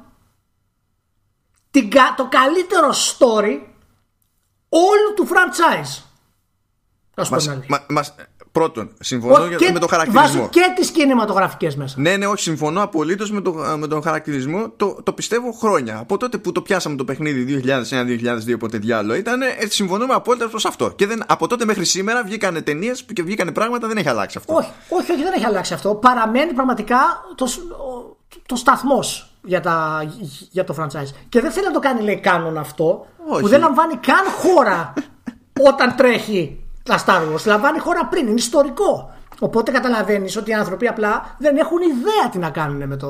Ήθελε να φτιάξει το καινούριο κάνον και να το χτίσει όπως το έκτισε στις καινούριε ναι, ταινίες. Δεν καταλαβαίνεις. Δεν ξέρω, πραγματικά δεν ξέρω. Έκανε την κίνηση που κάνανε με τα MMO. Το οποίο εντάξει ήταν ένα ωραίο MMO, copy-paste από το Warcraft κτλ. Μετά δεν τους βγήκε, το αλλάξανε, το κάνανε, το ράνε, το ράνε. Καλά, okay. και αυτό το έχει φάει μαρμάγκα, και αυτό είναι εκτός κάνων, έτσι. Γιατί αυτό είναι, ναι, είναι πριν από το πέρασμα της Lucasfilm στη Είναι προφανώς. Αλλά, αλλά δηλαδή έχεις, έχεις και ένα MMO το οποίο πέτυχε. Ω ένα βαθμό πέτυχε, εντάξει. Αλλά τρέχει ακόμα. Οπότε αυτό κάτι λέει. Έτσι, έχεις ακόμα το Knights of the Old Republic. Έχεις το Sith Lords. Το οποίο και εκείνο ήταν εξαιρετική, εξαιρετική ιστορία. Ναι. δεν θες να τα κάνεις καν κάνω, να τα συμπεριλάβεις στο official lore. Και θες να συμπεριλάβεις τι, το Han Solo που το σκοτώνει ο γιος του και μετά εμφανίζεται πάλι στο τέλος της ταινίας και του λέει να σε σώσω. Δηλαδή, γιατί ρε μάνο, γιατί; Δεν ξέρω πραγματικά πότε τελειώνει το. Τώρα με αυτό, με αυτό που είπες, εγώ πρέπει να το αφήσω μέσα να το βγάλω. Γιατί είσαι και. θα προσπεράσω ότι εγώ δεν έχω δει την ταινία λόγω handicap. Έτσι. Απλά άσε με μένα. Άσε με μένα. Θα μας βρίζουνε ή δεν θα μας βρίζουνε; Όχι, ρε, δεν μας βρίζουνε. Δεν μας βρίζουνε. Γι' αυτό που είπες, γι' αυτό που γι' αυτό, τίποτα άλλο, για να γλιτώσει τα χειρότερα, γι' αυτό ρωτάω. Όχι, όχι, μα έχει, έχουν, υπάρχουν πολλά force visions, δεν είναι κάτι φοβερό αυτό το πράγμα που μπορεί να συμβεί. Το θέμα είναι ότι εν τέλει η όλη κατάσταση ήταν αποτυχημένη κίνηση και παραμένει το Old Republic κάτι πολύ σημαντικό. Εγώ ρε μάνο αν μου δίνει σε μένα ένα εξαιρετικό ας πούμε βιβλίο το οποίο δεν το έχει κανένας άλλος και μου έλεγες πάρ το αγόρι μου και κάτω ό,τι γουστάρεις θα το, θα το είχα σαν θησαυρό στα χέρια μου. Δεν το πέταγα στην άκρη, θα έλεγα το άνοιγα πέντε σελίδες. Α, μ' αρέσει αυτό, μ' αρέσει εκείνο, μ' αρέσει εκείνο, φτιάξει ταινία. Θα το πρόσεχα, ρε μάλλον. Δεν θα το έκαιγε σελίδα-σελίδα. Όχι, θα... Αφού έκανα την ταινία, θα έπαιρνα 12 Όσκαρ, μετά θα το έκανα. Α, ναι. δεν ξέρω, δεν ξέρω. Δεν ξέρω. Πάντως, εντάξει, τώρα. Πότε τελειώνει τη CA τα, τα δικαιώματα του 22 για το Star Wars. Δεν θυμάμαι πλέον και δεν το ψάχνω να το δω γιατί θα δω κάποιο νούμερο που θα είναι πιο μακρινό από αυτό που θέλω και θα απογοητευτώ περισσότερο. Όχι, όχι, περίμενε. Γιατί νομίζω δεν ήταν ανανέωσα. Ναι, το 23 τελειώνει. Τέλη 22 τέλος πάντων. Το 13, το 13 έκανε 10 χρόνια συμφωνία η EA με την Disney. Να σου πω κάτι. Άλλοι, άλλοι οραματιστές εκεί. Άμα τελειώνουν μέχρι, το τε, είναι μέχρι τα τέλη του 22, α, μάνι μάνι, προλαβαίνουν δεν προλαβαίνουν να βγάλουν το, το reimagining του Κοτόρ. θα βάλουν εκεί πέρα, θα το πετάξουν στην Dice LA που τη χώσανε στο Ζαμπέλα, θα σου πει εμείς εδώ, εδώ, εδώ. Να σου πω πόσο θα κάνει ο Ζαμπέλα, ρε μάνο; Θα το σκοτώσουμε στο τέλος τον άνθρωπο. Πόσα θα αναλάβει στο, πλέον ο άνθρωπος; Στο τέλος, ναι, απλά θα σηκωθεί και να βρει και αυτός, ξέρω εγώ, ή θα φουντάρει από πουθενά. Αφού αυτό βλέπεις κάθε φορά που εμφανίζεται και είναι on camera, ξέρω εγώ, είναι στην ξενέρα την απόλυτη ο άνθρωπος. Η, η καλύτερη κίνηση που μπορεί να κάνει η, η Disney και αυτό θα το θυμηθείς ότι θα γίνει. Ναι, ναι, ναι, ναι, ναι. Θα το θυμηθείς αυτό, το λέω από τώρα, ότι θα γίνει αυτό το πράγμα είναι ότι τα Star Wars θα τα πάρει CD Projekt. Για να, πάρει CD Projekt τα Star Wars. Γιατί, γιατί όταν βγει το Cyberpunk ναι. έτσι, και όταν μετά από ένα-δύο χρόνια γίνει και ανακοίνωση του Witcher του καινούριου ναι. η CD Projekt θα είναι πλέον η πιο μεγάλη εταιρεία στον κόσμο. Δηλαδή στα επόμενα πέντε χρόνια μεταξύ Rockstar και CD Projekt εκεί θα παίζεται οι μεγαλύτερες εταιρείες. Αυτό να θυμηθείς. Και θα πάει στην Projekt, θα χτυπήσει την πόρτα, γιατί είναι Πολωνία αυτή, τους ξέρεις και εσύ καλά. Θα πάει, χτυπήσει την πόρτα της Disney, να σου πει Γεια σας. Επειδή είστε για το. Πάρτε ένα κιλό βότκα, δώστε μας το Star Wars, κοιτάξτε τι έχουμε κάνει και τι πουλάμε και σκέψου μετά release trailer της CD Projekt Star Wars εάν θα μείνει τίποτα όρθιο στην E3. Εγώ σε παρακαλώ πάρα πολύ να σκεφτείς ότι υπάρχει συγκεκριμένη ε, υπάρχει lore committee στη Lucasfilm και θα πρέπει οι Πολωνοί να παίρνουν την άδεια από εκεί και αυτό θα πρέπει να ναι, λειτουργεί. Θα... αυτό, αυτό είναι ένα πρόβλημα. Θα λέει CD Projekt σκεφτήκαμε να κάνουμε αυτό και θα πρέπει να το εξηγήσεις στην Disney αυτό το πράγμα. Και εσύ φαντάζεσαι ότι αυτό θα λειτουργήσει. Σκεφτήκαμε οι χαρακτήρες αυτοί να κάνουν δύο σεξ και μετά να αυτό αυτοκτονεί. Νο, κόβεται. Κόβεται. Αλλά δεν θέλω να σε πω. Συν της άλλης, είπες αυτό ότι θα βγει το Cyberpunk, μετά θα ανακοινωθεί το επόμενο Witcher το οποίο θα βγει το κάποτε και θα κάνουν κονέ μετά το, το Star Wars και σε πετειακές προβολές του Blade Runner 2000 σαν αυτό εκεί θα λανσαριστεί και το, και το reimagining του KOTOR το οποίο θα το κάνει η CD Projekt το reimagining του KOTOR ναι, το οκ εντάξει Καλά, λοιπόν, ωραία. ή CD Projekt ή Naughty Dog θέλουν Star Wars μάνα, αλήθεια στο λέω Μία από αυτές τις δύο εταιρείες. Αν, αν καταφέρεις να το δώσεις σε μια από αυτές τις εταιρείες, θα παραδεχτώ. Το, το κάνε, τώρα. Κάνε, το πήγες, λο... η, η Naughty Dog. Και θα είναι η πρώτη φορά που θα το βγάλει πρώτα σε PC η Sony. Αυτό θέλει να το τερματίσει. Πρέπει η Sony και να το διαλύσεις το θέμα, να το ξεφτυλίσεις. το φαντάζεσαι. Νέα συμφωνία Naughty Dog Sony Disney για Star Wars. Αποκλειστική πλατφόρμα το PC. Ικανούς τους έχω. Με τα πειράματα που κάνει η Sony, ικανούς τους έχω. Δεν ξέρω, αλήθεια. Ε, ε, συγγνώμη, τώρα που για πειράματα Sony. Πήρες χαμπάρι και έγινε στο. Την Τζέρτζελο ξεκίνησε με το τρέιλερ του, του Morbius. Όχι, δεν το καταλαβαίνω, δεν το είδα αυτό. Λοιπόν, είναι εκεί η Jared Leto θα κάνει το Morbius και τα λοιπά. Ναι. Υποτίθεται ότι η Sony έχει τα δικαιώματα, ρε παιδί μου, για το Spider-Man. Okay. Ε, ακόμα και έτσι, που, που πήγε να χαλάσει συμφωνία και μετά ξαναχτίστηκε η συμφωνία, ξέρω εγώ, ναι. ανανεώθηκε υπό άλλους όρους κτλ. Okay, αλλά εξακολουθεί και έχει τα δικαιώματα για τους υπολείπους χαρακτήρες στον ας πούμε IP του Spider-Man που εντάσσονται στο Spider-Man όχι για τον ίδιο του Spider-Man με την ίδια λογική που έβγαλε το Venom ξέρω εγώ και τέτοια πράγματα έτσι ναι. Ήθελε να βγάλει Sinister Six και πήγε για φούντο και δεν συμμαζεύεται. Θα βγάλει και το Morbius λοιπόν και υποτίθεται ότι ο Morbius είναι χαρακτήρας από το μικρό σύμπαν του Spider-Man. Φυσικά το τρέιλερ. Μέσω τρέιλερ έχουν αφίσα από το Spider-Man του Sam Raimi που δεν έχει καμία σχέση με το universe που χτίζει εσχάτως τέλος πάντων η, η Sony με τις ταινίες ναι. αυτές. Και μέσα στο τρέιλερ σκάει ο Κίτον που είναι από το Spider-Man της Sony που είναι μέρος του MCU αλλά το Morbius δεν είναι μέρος του MCU αλλά είναι ο Keaton μέσα και κάνει το, το Vulture. Δεν ξέρω τι έγινε εκεί Δεν νομίζω ότι ξέρει κανένας ακριβώς τι έγινε εκεί πέρα. Όχι, Παναγία μου, Παναγία Αλλά OK, okay, προχωράμε. Ναι, Στο, πάνω στο ίδιο πνεύμα του εντάξει. κανείς δεν ξέρει τι έχει γίνει εκεί πέρα. Ναι. Θέλω να σου πω λοιπόν ότι έκανε ένα. Πέταξε ένα patch η Paradox σε τίτλους της Τι- που Πώς ήρθε παράδοξο τώρα στη συζήτηση; είδες Πώς- τώρα, τώρα, τώρα, δεις Πώς, τώρα. πώς, τι, τι stealth κίνηση ήταν αυτή; Για πάμε. Τώρα θα δεις, τώρα θα, θα, ανακαλύψουμε, θα ανακαλύψουμε νέα, νέα layers, νέ, νέ- νέες ε, Περιμένω να δω τα- παραλλαγές, τα νέα- Τα νέα layers. νέ- νέα, νέα μπουκέτα στη, στη, γη- σε αυτό που εκφράζεται ως πίκρα στη γεύση. Καλά, καλά. Ναι, Έχει, φτάσει, έχει φτάσει το podcast πολύ ψηλά επίπεδα. Λεξιγνωσίας. λοιπόν, για πάμε. λοιπόν, πέταξε ένα υπερ-update εκεί πέρα σε κάτι τίτλους της η, η Paradox. Πραγματικά δεν θυμάμαι σε ποιους και δεν έχει και σημασία. Θα καταλάβετε γιατί δεν έχει σημασία. Το zoom in αλλού.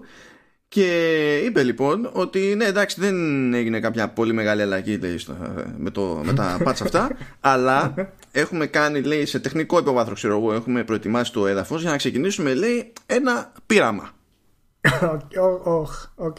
Αυτό το πείραμα λέει θα είναι επειδή τέλος πάντων ε, παίζει μια γκρίνια διαχρονική για τα expansions της, τη- των τίτλων της Paradox γιατί είναι Ε, ναι. πολύ ακριβά και τα Ε, λοιπά. ναι. εντάξει, Είναι οκ. ξεφτύλα. Μα είναι, μα είναι ναι, έχει, ε, 25 DLC έχει κάθε φορά. Δηλαδή Ωραία, εντάξει. ωραία.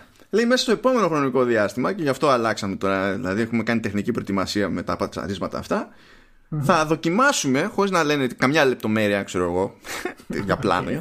θα δοκιμάσουμε, λέει, θα δοκιμάσουμε να καινούριο. διαθέτουμε τα expansions με συνδρομή. Να πληρώνει ο άλλος συνδρομή για να τους κάνει τα expansions καθώς βγαίνουν. Να σου- Της σε, Paradox. σε, όλα, σε όλα τα παιχνίδια. Γιατί το, το, το Europa Universalis 4 έχει 120 ευρώ expansions και DLC. Αν να πληρώνω 3-4 ευρουλάκια για ένα μήνα για να τα παίξω, μπορεί να το κάνει κάποιος. Δεν ξέρεις τι γίνεται. είπε, ο- είπε ο άλλος τώρα, είπε για Europa Universalis, έτσι, είπε για ένα μηνάκο να Εντάξει, παίξω. γελ- που δεν παίζει το, το Γελάω. base game, ξέρω εγώ έτσι. Και θέλει και όλα τα expansion να, το ξεπε- να τα ξεπετάξει και στα γρήγορα. Εντάξει, όλα τα DLC. Όλα τα DLC. Εντάξει, μισό, γελάω, μισό γιατί λεπτάκι, μισό λεπτάκι να βάλω το, το, τον, τον ruler μου να παντρευτεί την αδερφή του γιατί να, πε- θα πετύχω ένα alliance σε αυτό το expansion και μετά την κόβω τη συνδρομή. Γελάω γιατί, γελάω γιατί ό- όταν είπες υπερ update, σκέφτηκα καλά τα παιχνίδια της της Paradox 500 MB είναι. Το υπερ update, πόσο update είναι, 20 MB θα είναι 3.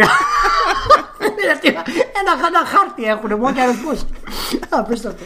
Ναι, εντάξει, μπράβο, συγχαρητήρια. Μ' αρέσει που η Paradox ξέρεις, άκουσε το κοινό της που διαμαρτύρεται εδώ και πολύ καιρό για τα expansion κτλ. Και, και αντί να τους χρεώνει ένα-ένα, είπε να τους δώσει συνδρομή. Εντάξει. Κοίτα, άμα έχεις 80 expansion σε κάθε παιχνίδι, μάνο, είναι, δεν ξέρω, είναι επιλογή business αυτή. Τι να σου πω. Θε- θέλω να μου πεις λίγο τώρα κάτι, έτσι. Είσαι μια εταιρεία και ψάχνεις, ρε παιδί μου, να δεις πώς γίνεται να κάνεις κάτι με συνδρομή ώστε από ένα μέρος του πελατολογίου σου να έχεις ένα σταθερό και πιο προβλέψιμο εισόδημα. Και δεν λες ως εταιρεία θα φτιάξω ένα πόρταλ που θα δίνεται μια συνδρομή και θα έχετε όλους μου τους τίτλους και ό,τι να είναι. Okay. Λες θα φτιάξω, θα έχω συνδρομητικό έτσι, πλάνο για τα DLC. Δεν υπάρχουν τα άτομα, ρε. Αφού, αφού τα DLC σου λέω είναι 50. Σε, κα- δεν κάνω πλάκα όταν λέω τον αριθμό. Άμα μπείτε στο, μπείτε στο Steam τώρα και δείτε τα DLC του Euro Universalis. Εάν είναι λιγότερα από 27, θα σας το χαρίσω. θα, θα, θα, θα σας το χαρίσω. Θα, θα σας το αγοράσω. Όσοι ακούτε, θα σας το αγοράσω. Ρε, ε, δεν πάμε καλά με τις συνδρομές γενικά έτσι. Γενικά δεν πάμε καλά με τις συνδρομές και με τις εταιρείες που έχουν. Φαντάζα ξυπνήσει μια μέρα, μια μέρα και να σου βάλει συνδρομή η Bethesda για το DLC και να σου κάνει Horse Arbor. Μπεθέστα κιόλα. Τουλάχιστον, ρε φίλε, μην το ξεφτυλίζεις. να έχεις συνδρομή για τα cosmetics και να λέει ότι ξέρεις Κάθε οι ρε φίλε, artists. περίμενε. είναι, είναι ακριβή υπόθεση μισθολογικά οι artists. Ξέρεις πόσο Περίμενε, ρε πάνε. φίλε. Η, η, η Paradox είναι κορυφή όμως το είδος της. Δηλαδή, τουλάχιστον ας της δώσουμε αυτό το πράγμα. Η Bethesda καημένη, τι συνδρομή να δώσει; θα τρελαθώ δηλαδή, θα φάω, θα φάω την οθόνη έτσι και το κάνει αυτό πραγματικά. Δεν αντέχω. Σε, σε ποιον gamer θα πεις συνδρομή για DLC και οποια, θα πεις μετά οποιαδήποτε τιμή που δεν είναι 0 και θα το καταπιεί αυτό το πράγμα. Σε ποιον θα το πεις αυτό το πράγμα; Να σου πω, ε, είναι πρωτιά πάντως αυτό έτσι. Δεν θυμάμαι ε, άλλη εταιρεία να έχει κάνει συνδρομή σε DLC. Δηλαδή κάνει season pass, ξέρω εγώ αν θες να το πεις έτσι. Αλλά αυτό είναι μια και έξω στην ουσία. Ναι, ναι. Και ε, τις περισσότερες Αλλά φορές συνδρομή αφήνει σε και, DL δεν είναι και μονόδρομος, αφήνει να τα πάρει και ξεχωριστά. Δηλαδή, κτλ. όχι, ναι, α- αυτό σου λέει ότι έχω business plan να βγάζω DLC. Κανονικά. έχω φτιάξει business plan τα παιχνίδια μου στην ανάπτυξή μου, ώστε να έχω business plan κανονικό, γιατί από εκεί θα έρθουν τα χρήματα, από τις συνδρομές θα έρθουν τα χρήματα έτσι. Οπότε δεν ξέρω, μου αρέσει που το λέει και σαν πείραμα εδώ μετά. Αν κατάλαβα καλά, αν κατάλαβα καλά, στόχος δεν είναι να μην μπορείς να αγοράσεις το expansion. Ε, ε, δεν, δεν νομίζω ότι θα ξεκινήσει με το καλημέρα τέλος πάντων ελπίζοντας ότι το ένα πλάνο θα υποκαταστήσει το, θα αντικαταστήσει πλήρως το άλλο. Ναι, προφανώς όχι. Εντάξει, αν είναι και πειραματικό, θα το κάνουν πιλωτικά πιστεύω αυτό. Ναι. Να δουν την κατάσταση. Ναι. Εντάξει. Αλλά ναι, είναι, δεν ξέρω, να σου πω κάτι. Άμα βάλεις τώρα. Δεν ξέρω τι νούμερα θέλουν να φτάσουν αυτοί οι αλαβερνοί όπως το Crusader Kings το 2, ας πούμε, το Europe Universalis 4 και το επερχόμενο Mountain Blade 2, το Bannerlord. Το οποίο βέβαια έχει φάει καθυστέρηση στην καθυστέρηση στην καθυστέρηση για αυτό το πράγμα και έχει χτιστεί πολύ hype ε, από την κοινότητα τέλος πάντων. Ε, δεν θα μου κάνει εντύπωση να πούνε παιδιά το παιχνίδι κάνει 39 και 99 παραδείγματος χάρη. Έτσι έχει season pass το οποίο έχει 15 ευρώ. Αλλά έχει και DLC ξεχωριστά, άμα θέλετε να πάρετε 3 και 4 ευρώ. Και έχει και συνδρομή για όλα. Και να γίνει δηλαδή η κατάσταση Σαν την Electronic Arts στην ουσία. Να τα κάνουν όλα μπάχαλο. Να μην ξέρει ο καθένας τι στον οίκο χρειάζεται. Η Electronic Arts το έχει καταφέρει αυτό με το λανσάρισμα. Δεν ξέρεις καν ποια είναι η ημερομηνία η επίσημη. Δεν ξέρεις πότε. Φύγαν όλα. Φύγαν τα κρασιά, φύγαν. Αλλά δεν. Δηλαδή, το επόμενο βήμα, ας πούμε, με την κάψα που έχουν όλες οι εταιρείες ξαφνικά να πιαστούν από συνδρομές για οτιδήποτε. Είναι, είναι λες και κάθονται ορισμένοι σε μια γωνιά και λένε τι άλλο μπορούμε να χώσουμε σε συνδρομή. Αντί να σκεφτούν, ρε παιδί μου, τι έχει νόημα για το, για το προϊόν τους συγκεκριμένα. Δηλαδή, μετά τι θα πούνε, ότι θέλουμε συνδρομή για, για, για τα firmware updates στην κονσόλα. Άμα πληρώνεις, έχει updates. Άμα δεν πληρώνεις, δεν έχει updates. Ε, γιατί και οι engineers, ε, τι. Δεν τρώνε δεν, δεν ξέρω πώς το ναι, φαντάζεται ναι, αυτό το πράγμα. Ε, Και σκέψου τώρα ότι, σκέψου ότι έχει κάνει ήδη κονέ. Δηλαδή, π.χ. Paradox στο PC έχει πει στο Game Pass. Ναι. Ε, δεν ξέρω τώρα. Ναι, να, να διακόψω λίγο γιατί είδα εδώ ένα, μια εξαιρετική έρευνα που δημοσίευσε το psaddict.gr το οποίο λέει, παρουσίασε λέει, μια έρευνα λέει, που αποκαλύπτει πολλά πράγματα η Best CEO Companies, η οποία έκανε έρευνα από 1008 άτομα, 1008, δεν, είναι, δεν κάνω πλάκα, ε, ότι οι περισσότεροι 40% αυτών των ατόμων προτιμούν PlayStation. και το 30% προτιμούν Xbox. Το 30% είναι το τρίτο, ήρθε, το, ήρθε η Nintendo. Α, την είδα αυτή. Νομίζω. Είναι, το, είναι brand loyalty από 1008 άτομα ρωτήσανε και το 40% ήταν υπέρ του PlayStation. Επειδή είναι πολύ δύσκολο αυτό να Αυτό, αυτό την πέτυχα, δεν θυμάμαι από ποιο site το είδα. Ε, το είδα από κάποιο ξένο ε, σίγουρα, δηλαδή το μόνο σίγουρο. Ε, ναι. Είναι για την Αμερικανική αγορά. Αυτό το θυμάμαι. Ε, και... Να σου, πω τον, να, σου, να σου πω τον τίτλο του psaddict.gr ε, Πιστοί fans του PlayStation και για την επόμενη γενιά. Α, είναι. είναι πιστοί οι fans του PlayStation και για την επόμενη γενιά. Μάλλον. Γιατί οι fans του PlayStation μπορεί να μην ήταν πιστοί την επόμενη γενιά. Αν το ξέρεις αυτό. Εντάξει, κοίτα, ε, αυτό που σου κάνει πάντως εντύπωση είναι και κανένα το νούμερο του 1008. Γιατί. Η... Όχι, είναι... αυτό που κάνει εντύπωση είναι ότι είναι είδηση ότι από χίλια άτομα που ρωτήθηκαν, το 40% είναι υπέρ του PlayStation, που αναλογικά και μόνο από τα νούμερα και την επιτυχία του PlayStation θα ήταν απόλυτα λογικό. Αλλά το να το συνδυάσεις αυτό ότι οι fans είναι πιστοί και για το PlayStation και την επόμενη γενιά είναι λίγο περίεργο. Γενικά δεν, δεν βγάζει νόημα. Πρώτον, γιατί προφανώς και θα είναι πιστοί οι fans του PlayStation και για την επόμενη γενιά. Τώρα Αλλά να, να σου πω όμως κάτι, άμα, άμα είναι να το. Δηλαδή, άμα είναι να παίζεις έτσι και το πηγαίνουμε για την, για την ξεφτύλα της υπόθεσης, να σου πω ότι υπάρχει ένα feature στο Eurogamer mm-hmm. που λέει ότι το Temtem που είναι η ισπανική παραγωγή ναι. και βγήκε αυτό, αυτή την περίοδο. Το Temtem αποδεικνύει λέει ότι τα Pokemon είναι είδος. Προσπάθησε να συλλάβεις τι υποστηρίζει. Μετά σκέψου παρόμοιες προσπάθειες με τα, με τα Pokemon σκέψου franchises όπως Digimon ξέρω εγώ και άλλα πράγματα που γίνονται στην Ασία γενικότερα και στην Ιαπωνία ειδικότερα. Και πήγαινε δέστο τώρα με, το, με τον ισχυρισμό του Eurogamer ότι το Temtem απέδειξε ότι το μοτίβο των Pokemon είναι είδος. Κάθε φορά που θα αναφέρουμε κάτι που έχει πει το Eurogamer και προσπαθεί να υποστηρίξει με οποιοδήποτε τρόπο το κάνει αυτό, το το οποίο κατά τις περισσότερες πιθανότητες δεν έχει κάποια βάση, κάποια ιδιαίτερη λογική, να σου υπενθυμίσω και θα σου υπενθυμίσω ότι είχε βάλει 8 στο χέλο. Και τότε λοιπόν, όταν είχαν και αξινταξία με, με άλλα κότσια. Τότε... Μπράβο. και γι' αυτό μάλλον έκανε τέτοιο. Και δεν, είχαν, δεν έχουν καν το θράσος, όπως κάνει το Edge τουλάχιστον, να κάνουν re-review και να διορθώσουν τη βαθμολογία τους. Το έχουν αφήσει 8. λοιπόν, οπότε, ναι, τα Pokémon είναι είδος μάλλον. Τελείωσε. Δεν έχουμε να πούμε κάτι άλλο.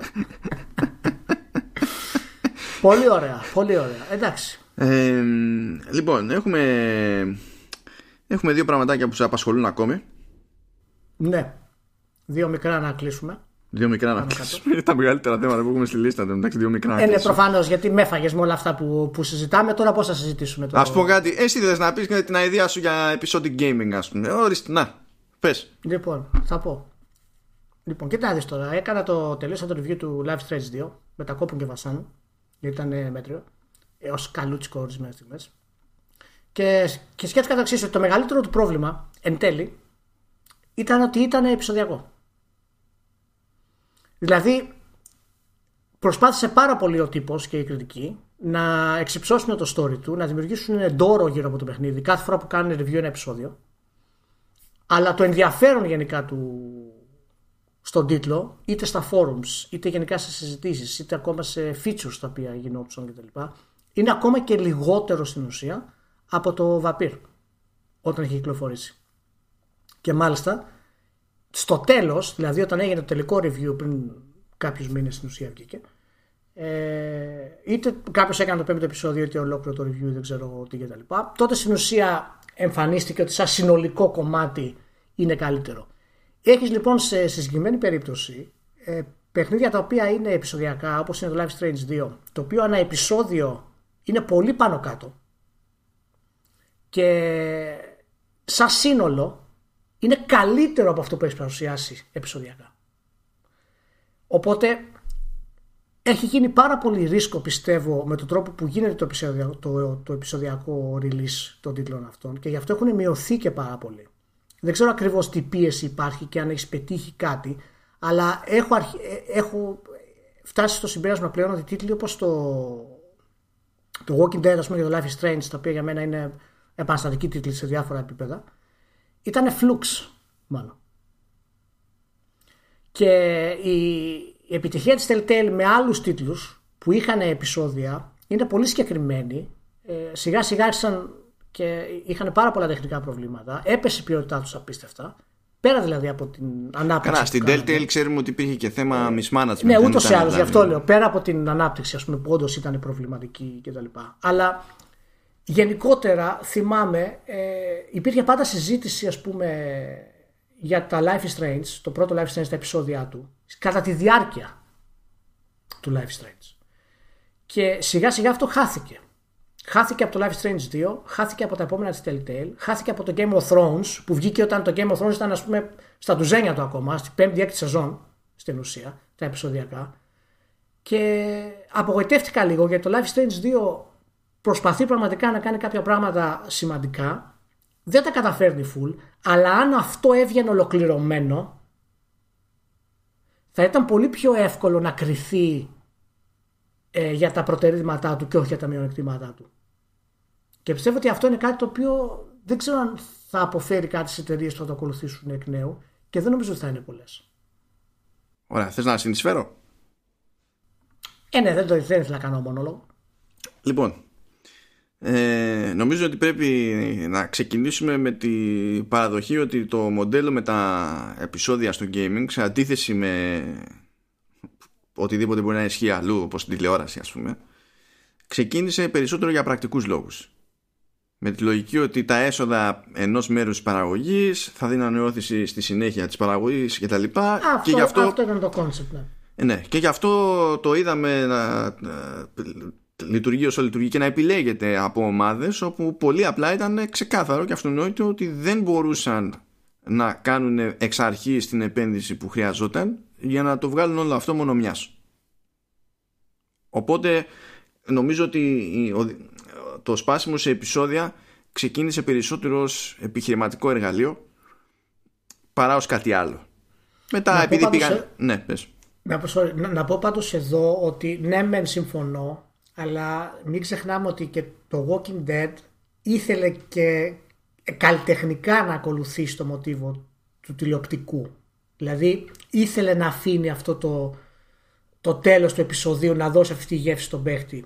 Έτσι. Και πέτυχε αυτό τότε γιατί ήταν και τα τουζένια του. Αλλά Να δούμε αν το- ήταν το- το πρώτο της episodic της Telltale. Δεν είχε κανένα Summon Max προηγουμένως, ας πούμε. Γιατί δεν το πολύ θυμάμαι. Ναι, τώρα, σαν όχι. απομνήμηση. Ή- όχι, όχι, δεν ήταν ε, το πρώτο της, αλλά ήταν αυτό που έφερε την αλλαγή. Δηλαδή είναι αυτό που πούλησε τα εκατομμύρια, ας πούμε, στην ουσία. Ναι. Ε, γι' αυτό το φέρνω ως παράδειγμα. Αλλά όντως είχε κάνει και προηγούμενα επεισόδια και με το Monkey Island είχε κάνει και με το Summer Max είχε κάνει και με το Back to the Future είχε κάνει. Ναι, ωραία.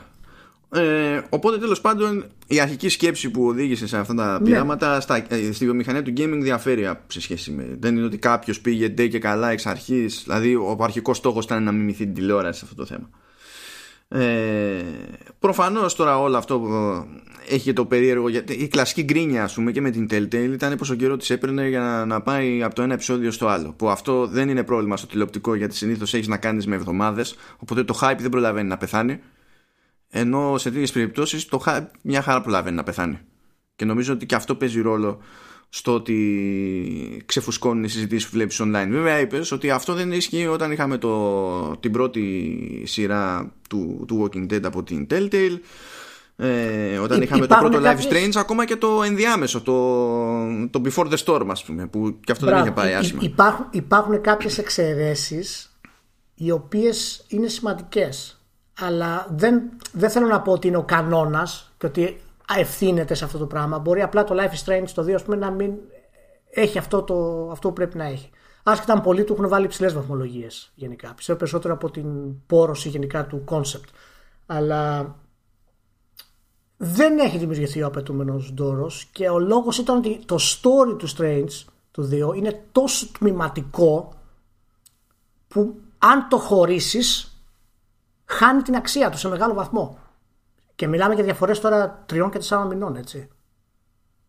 Ναι, καλά. Αυτό ε, εκεί μπορούν να φταίνε ε, πάρα πολλά πράγματα στο πώς έχουν σπάσει τέλος πάντων την ιστορία με θέλω να στο, σου μες στο πω, μυαλό ναι, τους. είναι- Αλλά σε αυτές τις περιπτώσεις, εγώ έτσι κι αλλιώς, γι' αυτό είμαι. που ξέρεις ότι αυτό το, το, το έχουμε συζητήσει, τέτοιο σκάλωμα έχω και με τις σειρές που δεν έχουν ε, τέτοιες αποστάσεις και η ίδια αστάθεια, ας το πούμε έτσι, πάνω σε μία σεζόν. Ε, ότι πολύ περισσότερο στο, στα episodic games που λέμε ε, δεν νομίζω ότι έχει νόημα να προσπαθήσει κάποιος όντως να βγάλει άκρη πριν δει το σύνολο. Δηλαδή για μένα το ε, καθόμαστε και ασχολούμαστε με το, με το επεισόδιο ε, όταν μπαίνω στη διαδικασία και γράφω κάτι τέτοιο ας πούμε και το πηγαίνω και εγώ επεισόδιο επεισόδιο πες είμαι πολύ σφι- ε, σφιχτός στο τι κάνω για κάθε μεμονωμένο επεισόδιο. Και α, αποφεύγω να πω κάτι για το οποίο είναι αδύνατο να είμαι σίγουρος ότι θα συνεχίσει να ισχύει μέχρι, μέχρι τέλους. Και βγάζω άκρη στο τελείωμα που έχω ολοκληρωμένη εικόνα σε αυτή την περίπτωση. Και δεν έχω άγχος αυτό το, από αυτή την άποψη με τη λογική ότι δεν μπαίνω καν στη διαδικασία να βάλω βαθμού στα επεισόδια οπότε δεν, ξέρεις, δεν με ενδιαφέρει κιόλας το να, να Είναι- σκεφτώ σε τέτοια ζυγαριά ας πούμε. Ναι, ναι. Ε, υ- υ- υ- υπήρχαν στιγμές στο, στον λόγο Life is Strange το 2 το οποίο έκανε κοιλιά. Αυτή η κοιλιά ε, αναγκαστικά όταν δεις άλλες κριτικές και reviews και τα λοιπά αναφέρεται. Και λέει το Life is Strange ξέρω εγώ ξεφούσκωσε σε αυτό ήταν λάθος επιλογή να χωριστούν τα δύο αδέρφια και τα λοιπά μπλα μπλα γιατί, γιατί στην τελική μπορεί να ήταν ένα ολόκληρο επεισόδιο κοιλιά ναι. Οπότε δηλαδή υ- δημιουργείται αυτό το αρνητικό κλίμα για ένα επεισόδιο και άλλα μειονεκτήματα που αναφέρονται σταδιακά χωρίς να λαμβάνεται υπόψη ότι αυτό εξυπηρετεί κάτι. Αλλά ξέρεις γιατί λαμβάνεται υπόψη, τουλάχιστον στο συγκεκριμένο έτσι. Δεν λαμβάνεται υπόψη γιατί αργεί πολύ να έρθει, να έρθει το aftermath. Και ο παίκτης μένει στην ουσία για τέσσερις μήνες με την έννοια του εντάξει, εγώ τώρα τι έπαιξα στην ουσία. Εντάξει, οκ. Ναι, γι' αυτό είπα και εγώ ότι οι αποστάσεις είναι άλλες και δεν εξυπηρετούν ε, τουλάχιστον σε τέτοιο στυλ αφήγησης. Και- Α πούμε, προσπαθεί να μιμηθεί και το τηλεοπτικό μοτίβο. Γιατί δεν, Για- για- μέχρι να ξαναέρθει άλλο επεισόδιο έχεις ξεχάσει το σύμπαν Ναι, για- τώρα. γι- Γι' αυτό λέω οι, οι, οι, ξέρω, οι περιπτώσεις του Walking Dead που, που η πρώτη του σεζόν είναι ένα αριστούργημα storytelling. Είναι δηλαδή εκπληκτικό, τουλάχιστον για την εποχή που βγήκε. και του Life is Strange φυσικά. Ε, αλλά αυτό δεν είναι κάτι το οποίο είναι εύκολο να το πετύχεις στην ουσία. Και προσπάθησε να το κάνει τώρα η Don't Nod και δεν της βγήκε. Και να σου πω κάτι, εν τέλει δεν έχουν μείνει πλέον πολλοί τίτλοι που ακολουθούν αυτό το μοτίβο, έτσι.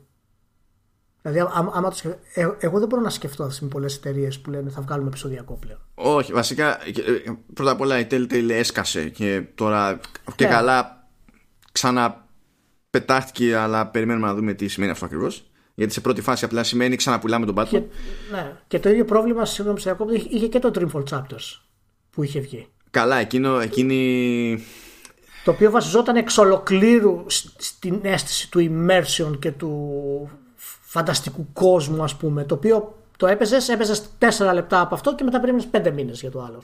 Ναι, δηλαδή... καλά, αυτό ήταν.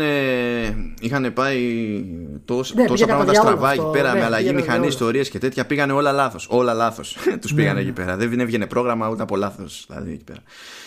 Α, βλέπω μερικές άλλες ομάδες να σκάνε με episodic ναι. Αλλά είναι πιο μικρές ή πιο άσημες mm. τέλος πάντων. Η Dotnod εξακολουθεί και το συνεχίζει και δεν το λέω μόνο για την περίπτωση του Life is Strange. Ε, έχει διάφορες παραγωγές σε εκκρεμότητα με διαφορετικούς publishers που πάνε για episodic. Ε, Πάντως, αν είδες το επόμενο που θα έρθει το καλοκαίρι, ναι. είναι τρία επεισόδια. Ναι, δεν το πάνε για πάρα πολλά. Ναι, δηλαδή, αν ακολουθήσουμε το μοτίβο του, του, του, του, του Before the Storm, μπορεί να τους βγει αυτό το κόνσεπτ με τα τρία επεισόδια. Γιατί στα τρία επεισόδια αναγκάζει να βάλεις πολύ πιο content και να έχεις πολύ καλύτερο έλεγχο. Ναι. Μπορεί αυτό να είναι η αλλαγή που χρειάζεται για να υπάρχει καλύτερη ροή, να σωθεί αυτό το είδος δηλαδή. Ε, τρία επεισόδια νομίζω είναι και το άλλο που πήγε πίσω. Ένα που έκανε. Δεν θυμάμαι τον τίτλο τώρα. Αλλά θυμάμαι ότι. Hands-on έχω κάνει. Ναι, Κείμενο ναι, έχω ναι, ανεβάσει. Νομίζω, ναι, Καθυστέρηση αλλά, πήρε που είναι με την Bandai Namco. Ναι. Αλλά έχω ξεχάσει πώς λέγεται. Και εκείνο με τρία επεισόδια είναι. Ε, αυτό που βλέπω σε άλλες τις πιο άσημες εταιρείες, επειδή και αυτοί σφίγγονται ακόμη περισσότερο για, τα, για το χρηματικό της υπόθεσης τους βλέπω μερικές φορές να το πηγαίνουν λίγο αλλιώς ακολουθούν αυτό το κλασικό το βγάζω ένα επεισόδιο κάποτε βγάζω δεύτερο επεισόδιο κάποτε ναι. βγάζω τρίτο επεισόδιο κτλ αλλά το κάνω στο PC ναι. και αφού τελειώσουν με το τελευταίο, αφού ξεμπερδέψουμε το τελευταίο επεισόδιο, είτε λίγο μετά την κυκλοφορία στο PC, είτε παράλληλα με την κυκλοφορία του τελευταίου επεισοδίου στο PC, το βγάζουν ενίω στις κονσόλες. Ναι. ναι. Είναι και αυτό μια τακτική. Είναι η αλήθεια. Και... Εκεί κατά μία έννοια την πληρώνει ο πισά. Δηλαδή. Πάντως ε... παρά. Ναι, ναι, εντάξει, προφανώς έχουν αυτό το κόνσολ, αλλά είναι και πιο ξέρεις, αν ακολουθήσει αυτό το, αυτό το μοτίβο τώρα ή θα το κάνεις κάπου και θα την γλιτώσεις από κάπου αλλού ή δεν το κάνεις καν ας πούμε.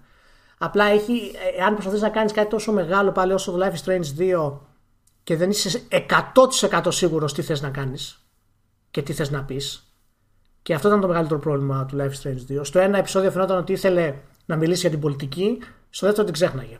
Στο τρίτο ήθελε να μιλήσει για τα δικαιώματα των νέων και την κατάσταση και την ανήλικη εργασία, ας πούμε, το ξέχναγε. Δηλαδή δεν έπαιρνε θέση να πούμε ας εξερευνήσουμε ένα κομμάτι.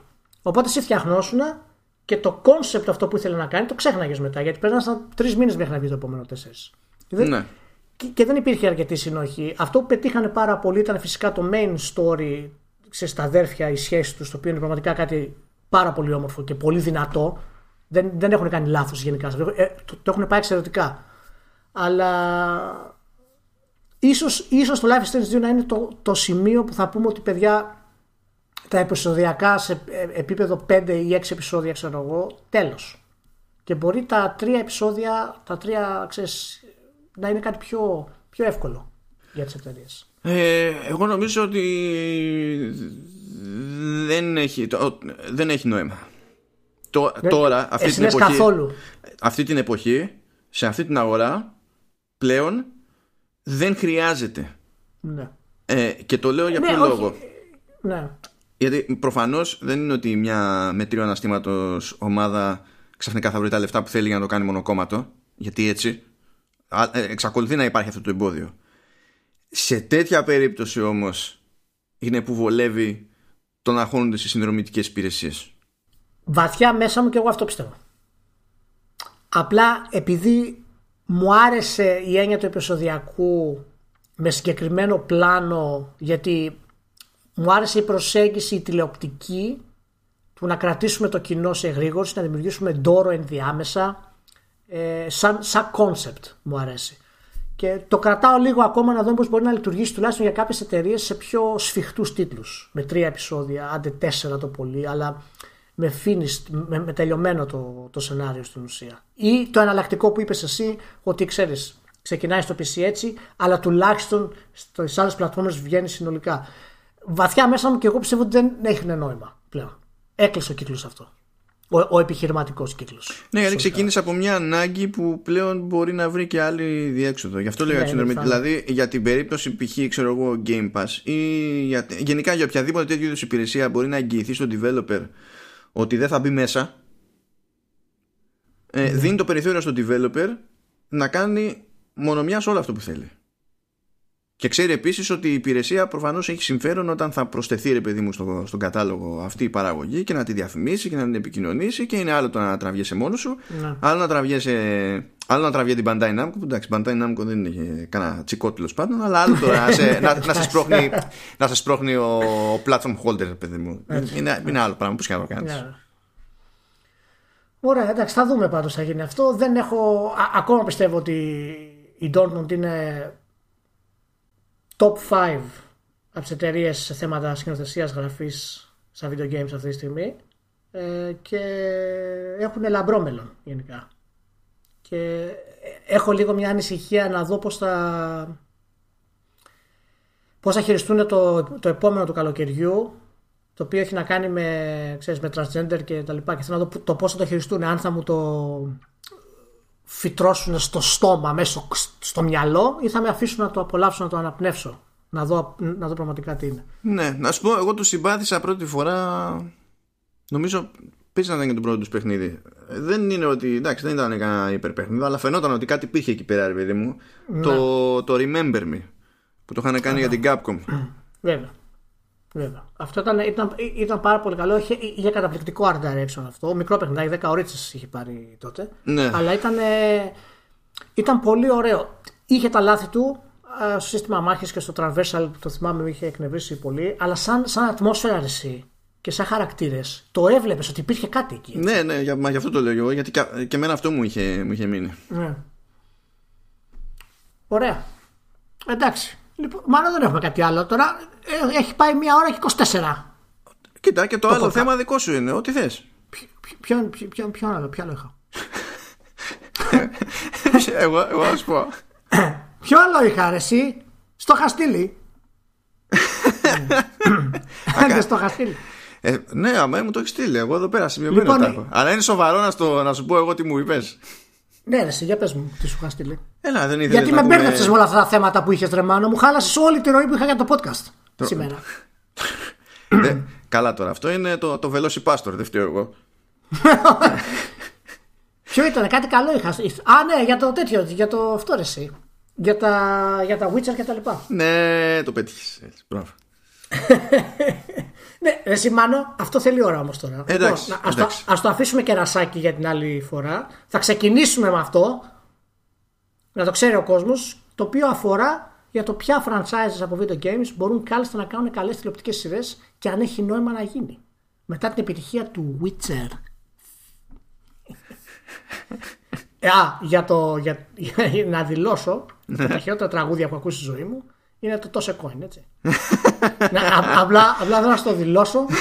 απλά επειδή μέσα λέει A friend of humanity. δεν μπορώ να σταματήσω να το ακούω. Θέλω να ακούω κάποιον να λέει A friend of humanity. Τίποτα άλλο δεν μπορώ να πω. Εντάξει, εντάξει. Ε... Απλά ως food ναι. for thought θα το αφήσω.